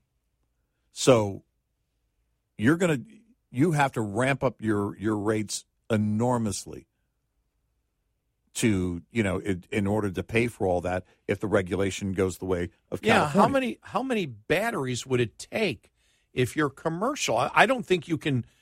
I it, because they do. I, I know when I see them come through my neighborhood. Yeah. they sometimes they have four or five people. Right. I mean, their your lawn is done in three minutes. Yeah. The bushes are cut. I mean, every they come edged everything, mm-hmm. and they're there and they're on to the next one, mm-hmm. and and so it's extremely efficient, and so they're doing how many in a day? I No, don't I mean, know. yeah, I, it's- I it's don't. lot. And and you don't have? Do you have battery charger? Are you going to battery chargers on the truck? Uh, quite possibly. I mean, you're going You're to going to have to have that. Yeah. Yeah. yeah. What's what's going to power them? Yeah, a I bigger mean- a bigger battery. You can't have a gas powered generator doing it. Yeah. So No, it's, you're going to have to get one of those uh, large uh, generators uh, and and keep it on board if you don't have that uh, ability to charge otherwise from your vehicle, which typically they don't.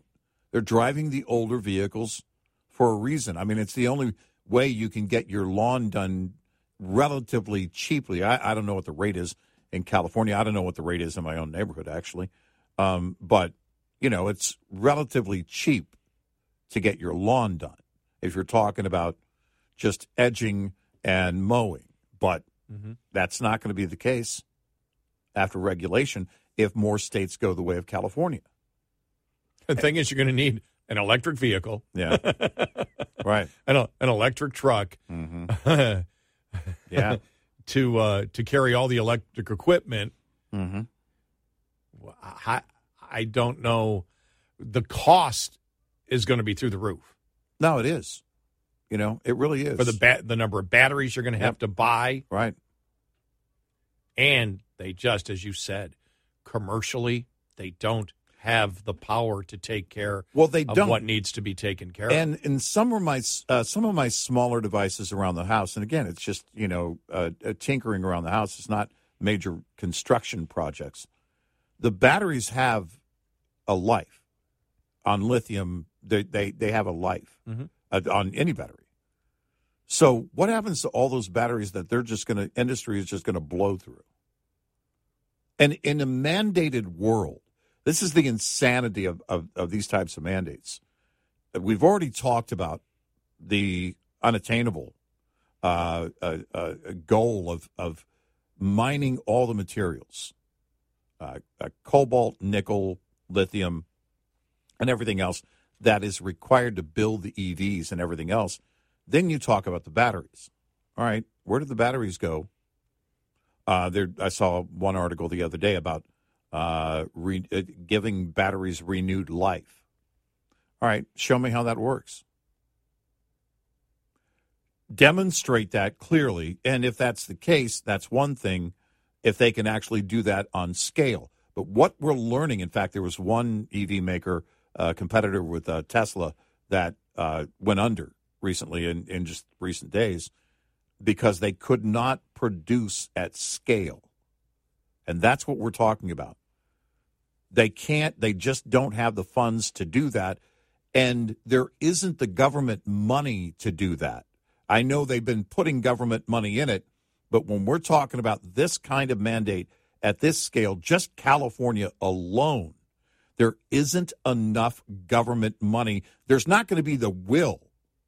There's not going to be the political will to throw that kind of government money what w- would be required. That's why I, I really question whether they'll meet that 35 mandate. I, I don't Well, know that you know, will. we talked about the part of the problem was the Republicans went along too easy with the whole Oh, climate ex- change stuff. ex- You had exactly what we were you know, saying, yep. We we talked about Newt Gingrich when Yep. he was getting behind it, and then Oh, yeah. Governor Abbott just before Frizola. Remember Sure, the sure. award for wind power state, and oh, we're taking the wind power, and then you had Trump. You know, the Lordstown plant went Mm-hmm, under, and him and Peter Navarro there. Electric trucks are great. Electric Mm-hmm. trucks are great. And our point to Republicans and conservatives is everybody has been playing the con job in you, even the people that you adore Yep.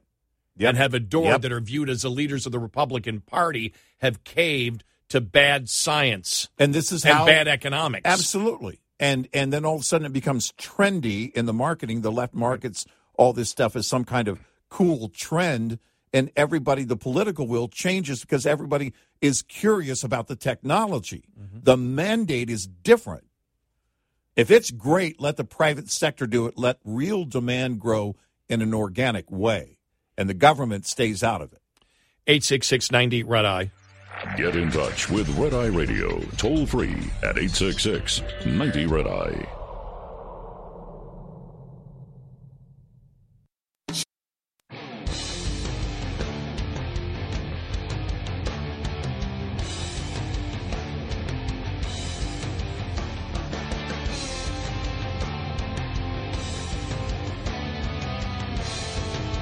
It's Red Eye Radio. He's Eric Harley, and I'm Gary McNamara. Coming up on the top there, we'll have that story of the Michigan hate speech bill. Whoa.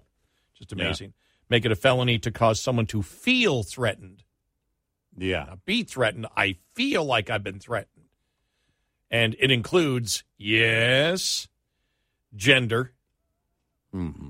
And we know we know where this is all going. And by the way, when they do arrest somebody for it, it will be found unconstitutional. Yep. But somebody is going to be denied their constitutional right if this bill passes in Michigan eventually until it gets to the Supreme Court and their, and their lives will be made hell because of it. Yep. And Yep. and they're not going to get restitution for whatever their legal No, bills are no. unless they get one of the, you know, conservative legal groups that will back them on it. But we know where this is going. But we'll give you the specifics of what's in this bill Hmm. coming up.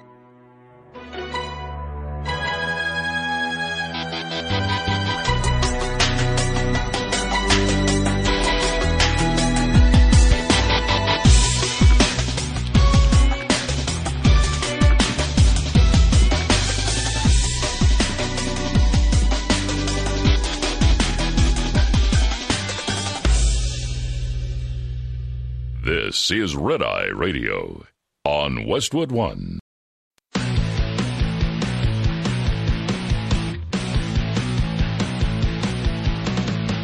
Now, it's Red Eye Radio. Gary McNamara and Eric Harley talk about everything from politics to social issues and news of the day. Whether you're up late or you're just starting your day, welcome to the show. From the Uniden America Studios, this is Red Eye Radio. all across America and around the world. 86690 Red Eye. Good morning. I'm Gary McNamara. He's Eric Harley. Hi. All right, I had to stop and, and do this because I, I saw this and I went, okay, we got to read this. I got to see I got to see what the strongest points are from the Democrats, right? Yeah. We Yeah, always all have to do this. And this is on Bidenomics because I saw this headline in the Hill.com and went, huh? Huh? Brent Budowsky, who's a, a Democrat, worked for Senator Lloyd Bentsen, the Democrat, and I think, uh, oh, I can't think of his name, Alexander, um, uh, Bill Alexander of Arkansas, both Democrats. Okay. And and uh, so here it is. You ready for this? All right. What do you Why Bidenomics can defeat Trumpism over and over again. All right. Okay. Okay. There's been a lot of talk from the White House this week about uh, Bidenism. That is President Biden's approach to governing. Let's consider Bidenism to Trumpism and the governing sto- style of why many other Republicans or, and, and of the many other Republicans running for president. Now, listen to the specifics here. One part of Bidenism involves Bidenomics, which attempts to lift the economy from the bottom up, not the top down, with prosperity and success reaching, reaching society as a whole, which is exactly what's happening under the Biden presidency, a dramatic shift from the Trump era and a historic achievement. Hmm. That's an outright lie. Yeah, it is. And you know why? Where was the biggest success that Trump had in increasing of quality of life through increased pay? Hmm. Blacks. Remember that? Oh yeah, sure. Remember, minorities were the because of Trump the biggest here. But again, it's the it's the typical thing. All right, give me the specifics on it, and it's the oh, we from the bottom up, not the top down. That means nothing. Stop it. That's rhetoric. It's poor rhetoric. It's old rhetoric. Yeah. And then Trumpism is selfishness in the extreme, trying to exploit anything and everything for the wealthy. Yeah. Yep.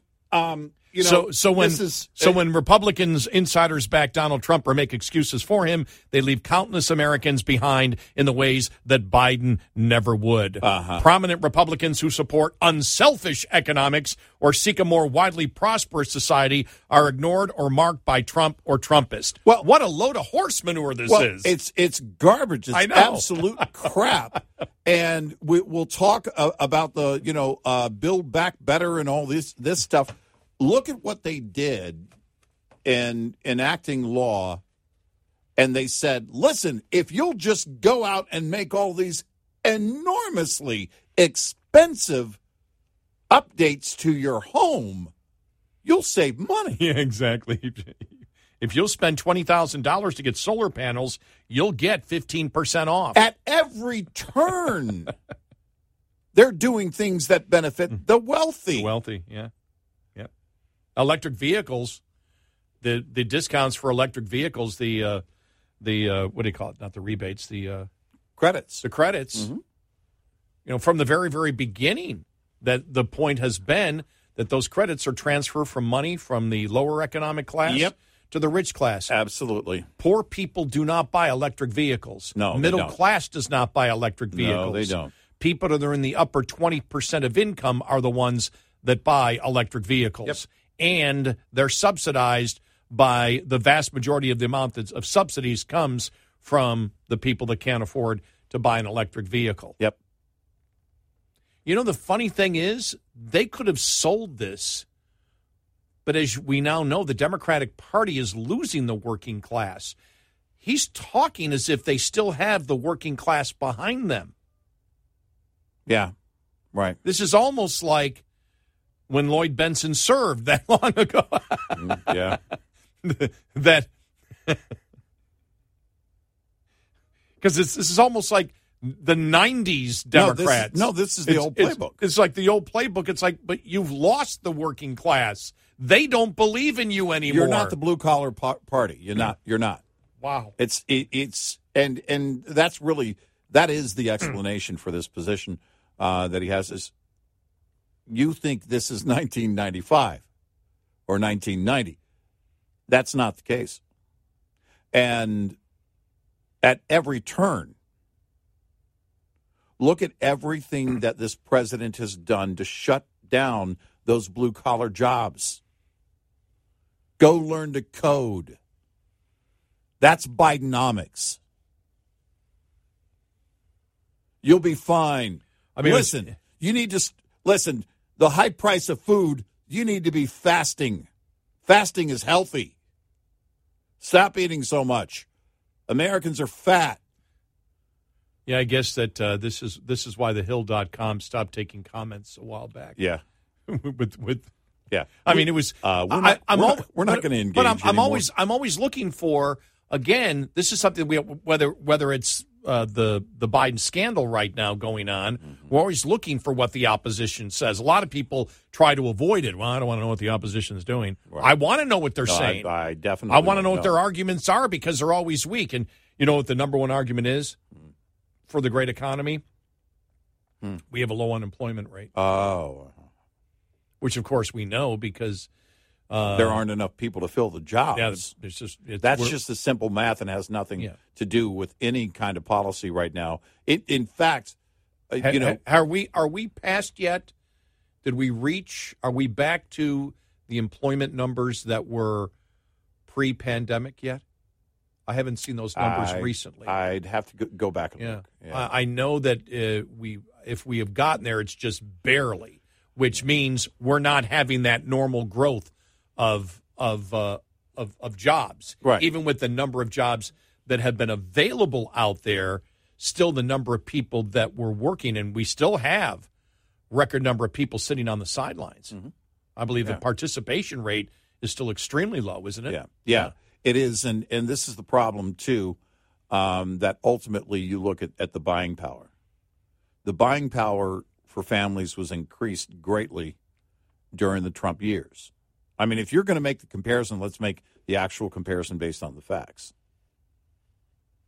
And in the Biden years, Bidenomics has depleted the spending power of any family. You've got a record number of of uh, people either having to take on roommates or adults moving back in with their parents, and that's Bidenomics. This is an absurd, uh, blanket kind of. Oh, the the big rich guy is only helping the big rich guy. Yeah. Uh, as far as we know, he wasn't taking bribes from the Chinese. Uh, this is the guy who right underneath it, and that editorial from the Hill was uh, the roll call. David Winston uh, previously served with uh, it was to Newt Gingrich, hmm. and it's uh, Bidenomics. Let me just get back to the beginning here. Uh, Bidenomics uh, won't fix the president's economic problems. Cherry picking and manipulating data are hallmarks of the president's 2024 uh, uh, you know, campaign. They're still using the 1.7 trillion dollars, well, and and which yeah, which was called a yeah. bottomless Pinocchio by, you know, the Washington Post. But today's yeah. official kickoff of the Biden campaign's revamped economic message, Bidenomics is working for America, and as his press secretary put it, people are feeling better about their personal finances. It makes one wonder what people she is talking about or talking to. In reality, President Joe Biden's speech Wednesday, this he wrote this on Tuesday, hmm. in Chicago is likely going to be an imaginative, largely misleading take on the economy designed to counteract Biden's consistent bad polling numbers. But hard as Biden and his team might try to claw their way out of what is an economic mess of their own making, people aren't buying it. Then they go to the uh, uh, and Tuesday's Real Clear Politics right direction, wrong track average. Only 24% of voters thought the country was in the right track, while 66% said it's a wrong track.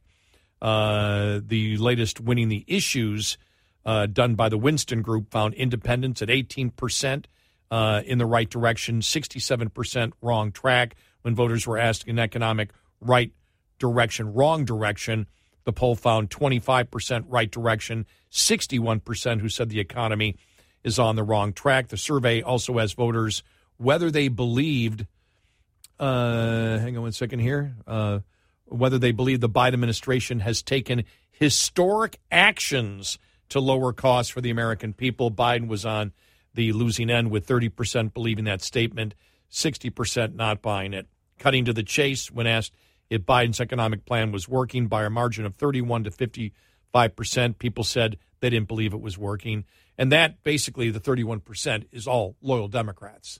Right. So right. and and the 55% is Republican and independents. And what it means is you're losing the independent there completely. Yep. You're going to yep. have yep. you're going to have your, you know, your loyal constituents always back you, but it shows the fact that you don't have independence at all there. Uh, cutting to the chase when asked if Biden's economic plan, oh, we just did that one.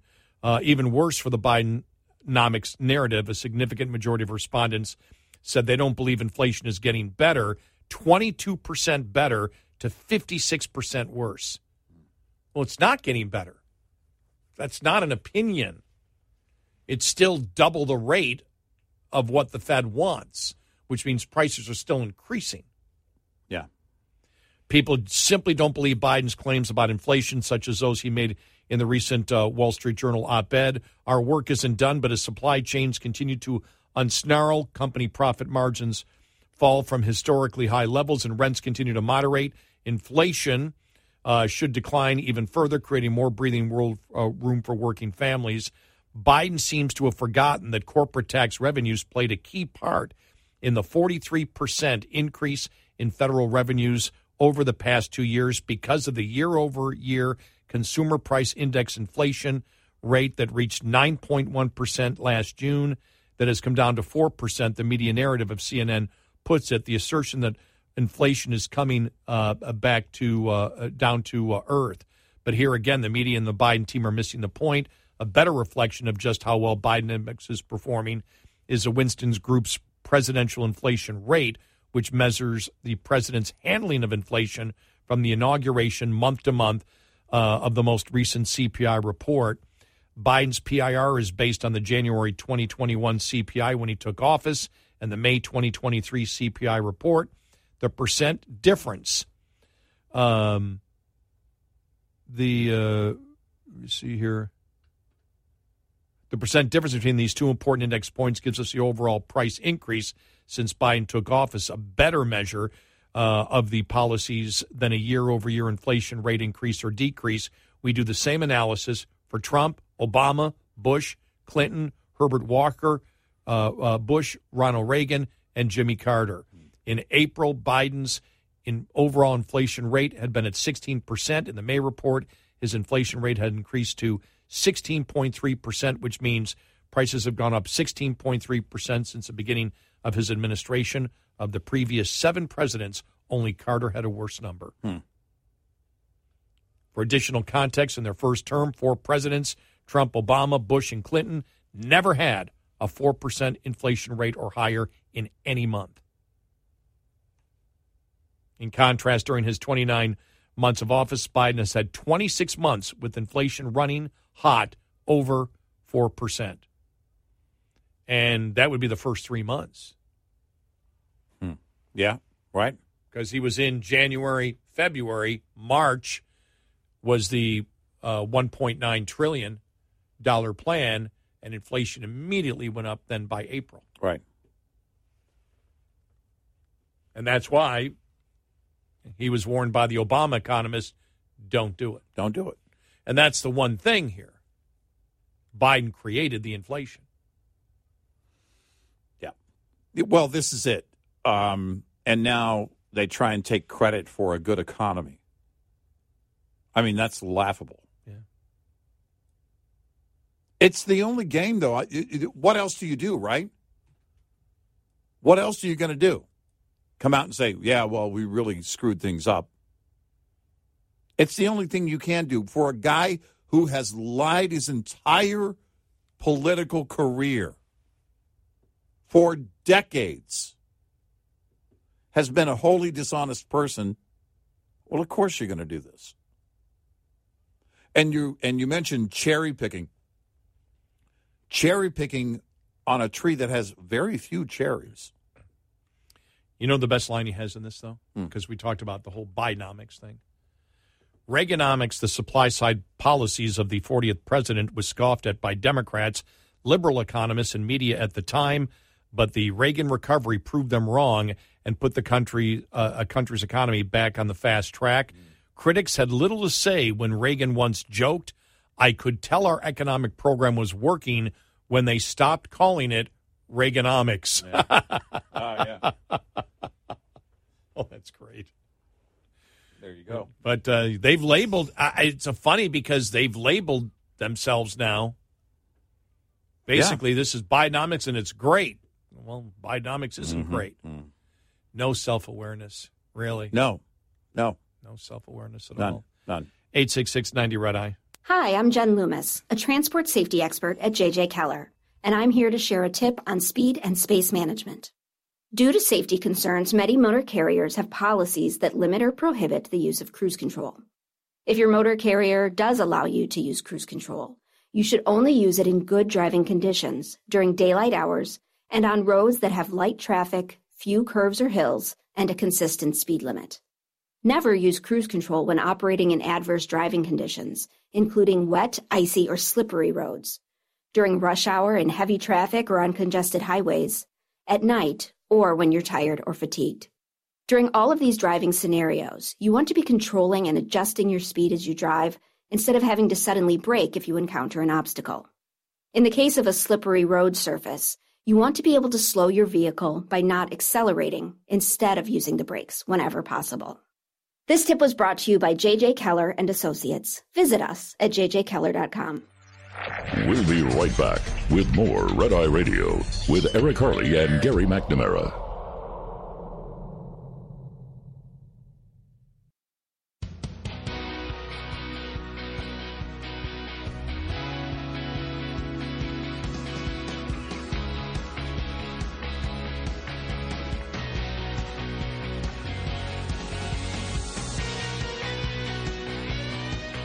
It's Red Eye Radio.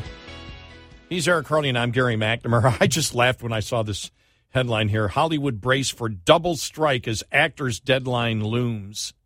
I forgot we have a writer's strike on. Does anybody has anybody noticed that? No. like- No. I. Hollywood's Summer of Discontent could dramatically escalate this weekend with actors ready to join writers in a massive double strike that would bring nearly all U.S. film and television productions to a halt. And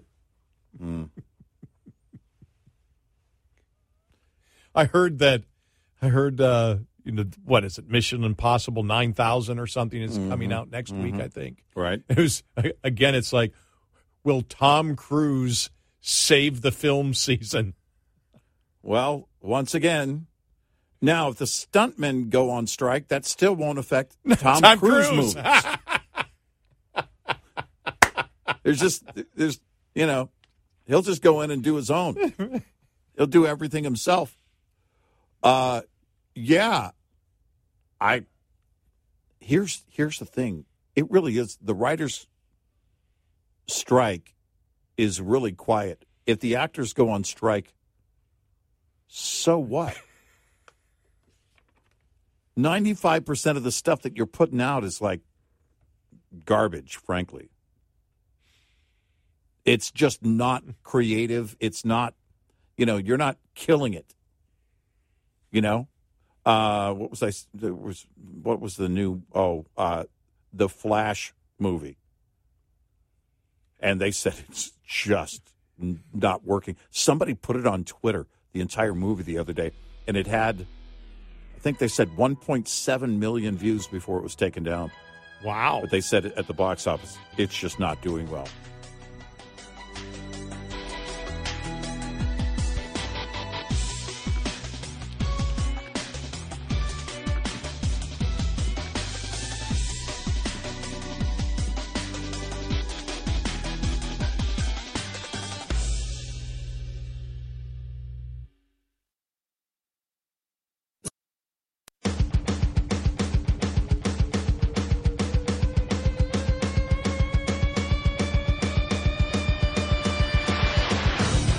Your smart speaker, say, play Red Eye Radio.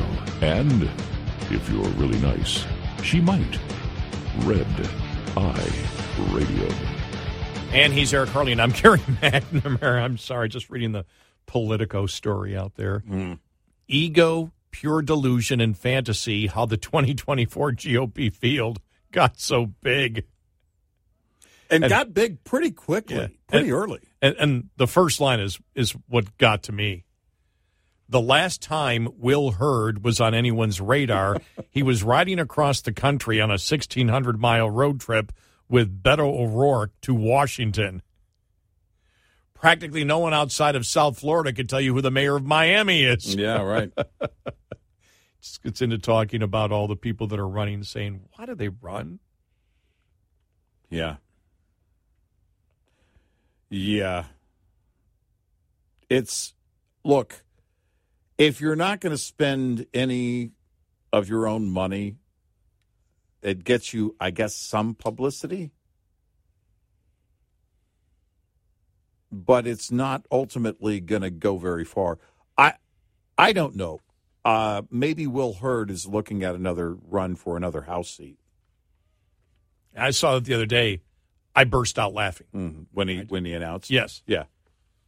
No, I mean it's just um It was almost as if, well, no, it would have been even bigger news if Beto O'Rourke had said he's going to run for president on the Democrat side against against Biden. That, Well, and- that actually would make more sense because he's he's actually run a number of times for different positions. yeah, yeah. president, congressperson, Yep. governor Yep.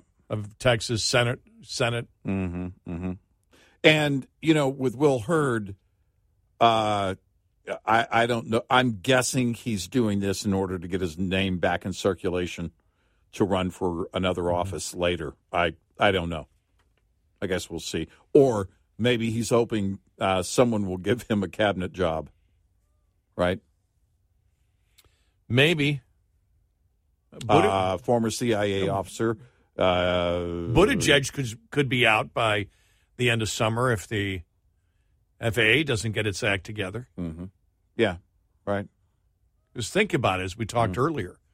This is the first time in that I can remember that the delays in, even in the mainstream media, solidly on the government for airplane delays. Mm-hmm. Oh yeah, yeah, yeah, yeah. You can't blame this on the airlines. What's going on right now, and it, it's look, and it's going to be frustrating. I don't know how many people, uh, day to day or trip by trip, will put that together. But you know, when you're in that position and something's going wrong, there's a delay with your flight. You want to know who's responsible ultimately. Mm-hmm. You know, and Oh, I'll tell you this. The airlines will market that very well to passengers that are think- delayed. I think they have no choice. Yeah. You don't want it on you. Due to, and then you you're going to have to make that statement, and you're going to have to put that out in the media heavily. Well, I'll tell you one thing I did because uh, American was flying uh, for some reason this year. They're flying into New York a lot from Hmm. from Buffalo, where my dad lives. Mm-hmm. And all of a sudden, about three four months ago, right when it came up, New York's going to have massive delays this kind of summer. All of a sudden, they're adding all these flights to New York. I'm like, Yeah. I'm not going through New York during the summertime. And and I take the direct flight 95% of the time anyway. Think Hmm. once or twice this year I may be going through Charlotte. Yeah. But I stay away from Chicago, I stay away from New York. Philadelphia once in a while Hmm. if I fly in during a weekday.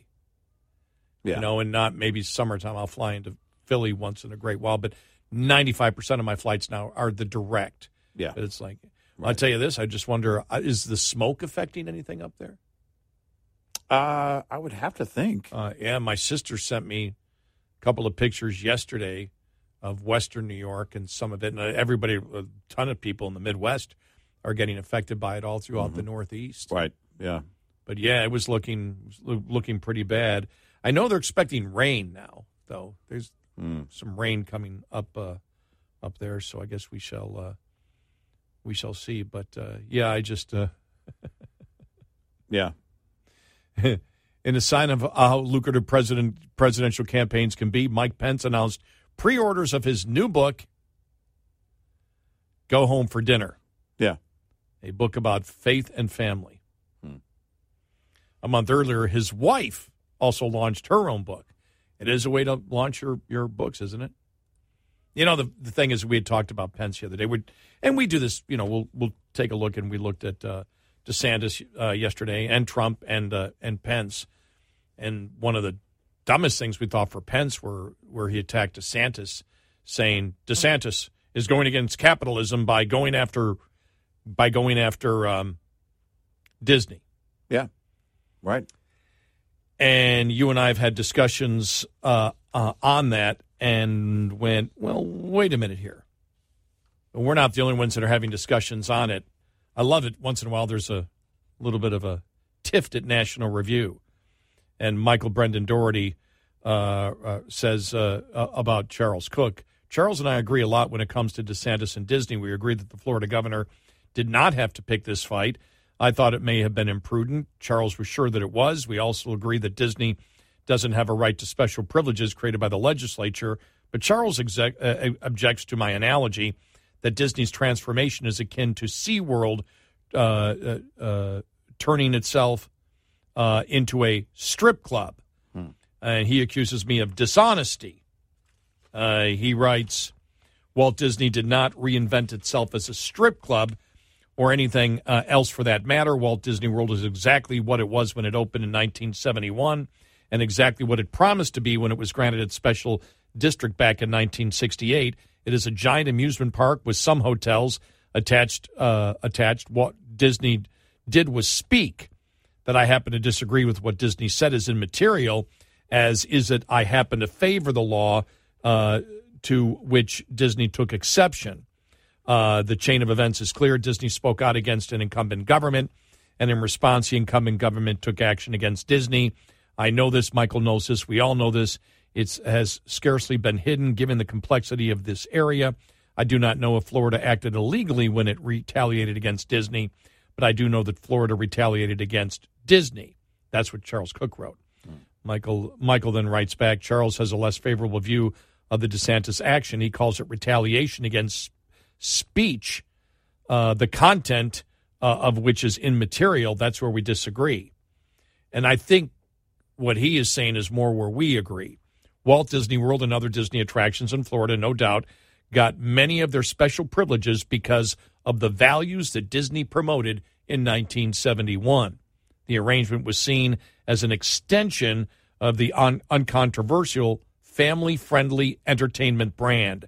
As the advocate pictures from Walt Disney's Gay Days show, however, some things have changed since 1971. The culture has changed. Disney is now a company that admits to sneaking subversive messages into its films. Hmm. And the content of its political speech, that publicly funded uh, uh, uh, smut, should be in primary school libraries, and second grade teachers should, should discuss sexual orientation and gender identities with seven year olds, is seen not just by the governor, but by many in the state as politically obnoxious. We can have many arguments about the prudence of these actions, but it's not libertarian or free market to pretend that Disney has a property right to the legal creations of a favorable legislature or to hold that the legislature can never alter these creations because of speech it disfavors. If Disney didn't want to be at the mercy uh, of the political winds, it should have refused these special privileges. The risk of government retaliation against speech is a necessary consequence of, of accepting special government favor for that speech. Disney has a great deal of political capital in Florida and has been able to use it for political purposes. It spends some of that political capital and lost some of its political favor. That is, uh, that's it, or uh, that's its political privileges were altered in the process is not a violation of free market principles, as Mike Pence alleges, or free speech, as others have alleged. It's more the law of political gravity. Mm. That's true. I mean, Disney got yeah. something that no other company, from what I know, in right. Florida gets. Right. Very special privileges to do things, and and uh, again, you know, um, what is the content of what they're promoting? the content of what they're promoting is so anti-family, is so anti what Walt Disney would be about. Well, and and and that's the difference is that it, it's also what a a moral society is against. Yes. And and what we've created laws around. So if you want to uh, the, to try and dismiss this as the government retaliating based on speech, would be a, a, a one of the broadest uh, liberal style approaches that you could apply to this. You're missing the entire point. Because when Disney was setting up, when they were getting those special privileges, those values aligned with society's values. They were accepted. In fact, it's the reason Disney is Disney and they're not aligned with society's values today and shouldn't get those special dispensations from any government when that is going to be their goal. This goes far beyond. Disney didn't come out and say, we support people being people. It was they were going to battle to put sexualized content in front of kids as young as five. Nope. Nope. That's where they lose it politically. You can't win that argument. No, you can't. And that's why when we said Mike Pence attacked that, we went, seriously? Yeah. Right. This is, you know, we always talk about this, but it's a it's a great line to Mike Pence. This is the hill that you're willing to die on. Mm-hmm. And again, uh, this is not um, this is not a criticism of him uh, because I believe he wishes to be faithful and he wants no suspicion. But when he said, remember, I wouldn't have dinner with a woman alone because I'm married. Right. Or I wouldn't be alone. I try not to be alone with a woman. Number one, because of his political celebrity, which may be a good idea. But if that's what he feels because he wants no miscommunication with his wife, I think that's a that's, that's a great thing. I don't mm-hmm. criticize that. Right. Uh, right. I don't criticize that if that's what he believes and he's not doing it because she's suspicious of him. He just wants to make sure that he is always Those are his standards. those are his standards of being faithful and projecting that out. That's something to be, uh, I think, very proud of. Right. But you can't do that and then just ignore the perversion of Disney and the perversion of the the the effort of those in Florida, including Disney, that I'm sorry, wish to be perverts with young children. Right. I'm sorry. There's a, there's no other way to look at it. And so I have no idea where Pence was coming from there politically. No idea. It made no sense. If I'm his advisor, go, are you out of your mind? Yeah, you can attack you, you can attack Trump in 20 different ways. This is not excuse me, DeSantis. You can attract uh, you can attack DeSantis in 20 different ways. This is not the way. No. Well, and also, you've got to promote yourself and set yourself apart from the rest of the field, which is a growing field by the minute. And then all of a sudden, you're going to jump in and and and say that that approach is wrong with Disney, ignoring all the details. The details are important. They're part of the battle. It's why you don't let them get hmm. away with it. This is why we have criticized the GOP before. This going along to get along crap is over. It's over, especially when you decide, when they decide they're coming after the children. Well, you know, the other, yeah, it's, it's funny because the other thing that I saw in National Review, the article right next to it, you chant it, you own it. Yeah. This is, this is where they, the pride parade where they were saying, you know, we're coming for your children. Yeah. Well, we were just, that was just kidding. Sorry. Nope. You Sorry. own it. Doesn't hold water. Nope. 866 90 Red Eye. Coming up, more with Gary McNamara and Eric Harley. It's Red Eye Radio.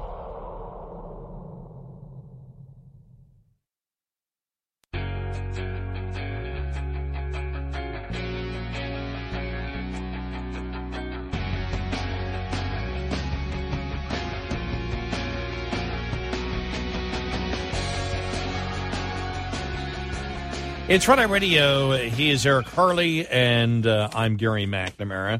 Right there, uh, the House Democrats celebrated Pride Month by unanimously throwing their support behind the Equality Act, the LGBT rights bill, with sweeping implications for religious liberty, women's sports, and women's only facilities such as shelters and locker rooms. The radical transgender movement, every single House Democrat voted for and every single Senate Democrat except Joe Manchin voted for. We were right. Yep.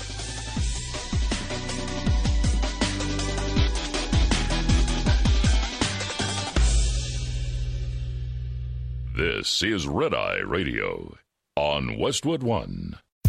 John brings his skewed sense of humor. Jeff brings tips to cut strokes off your next round. Together, it's those weekend golf guys. They'll pay a lot of money to PXG and Titleist and Callaway and on and on and on, right? How many yards do you think you're going to pick up with that extra driver? I think I can get an extra 5 to 10. What if I give you 15 to 20? Can you pay me more. Jeff Smith right? teaches on the sliding scale. Those Weekend Golf Guys, the podcast, part of the Bleav Network. Just search B L E A V on YouTube or wherever you listen. Welcome to Talkville. The Ultimate Smallville Rewatch Podcast. Guest star Sarah Carter as Alicia Baker. Although I didn't really work with her a lot. But Tom did, and they had some real big smoochy scenes. Yeah. Can we talk about that? Could there be any more sex? What was a three page makeout scene that just kept going? Good Lord. We get it. They have chemistry. Jump in now or catch up on any of the past seasons of Talkville on YouTube or wherever you listen.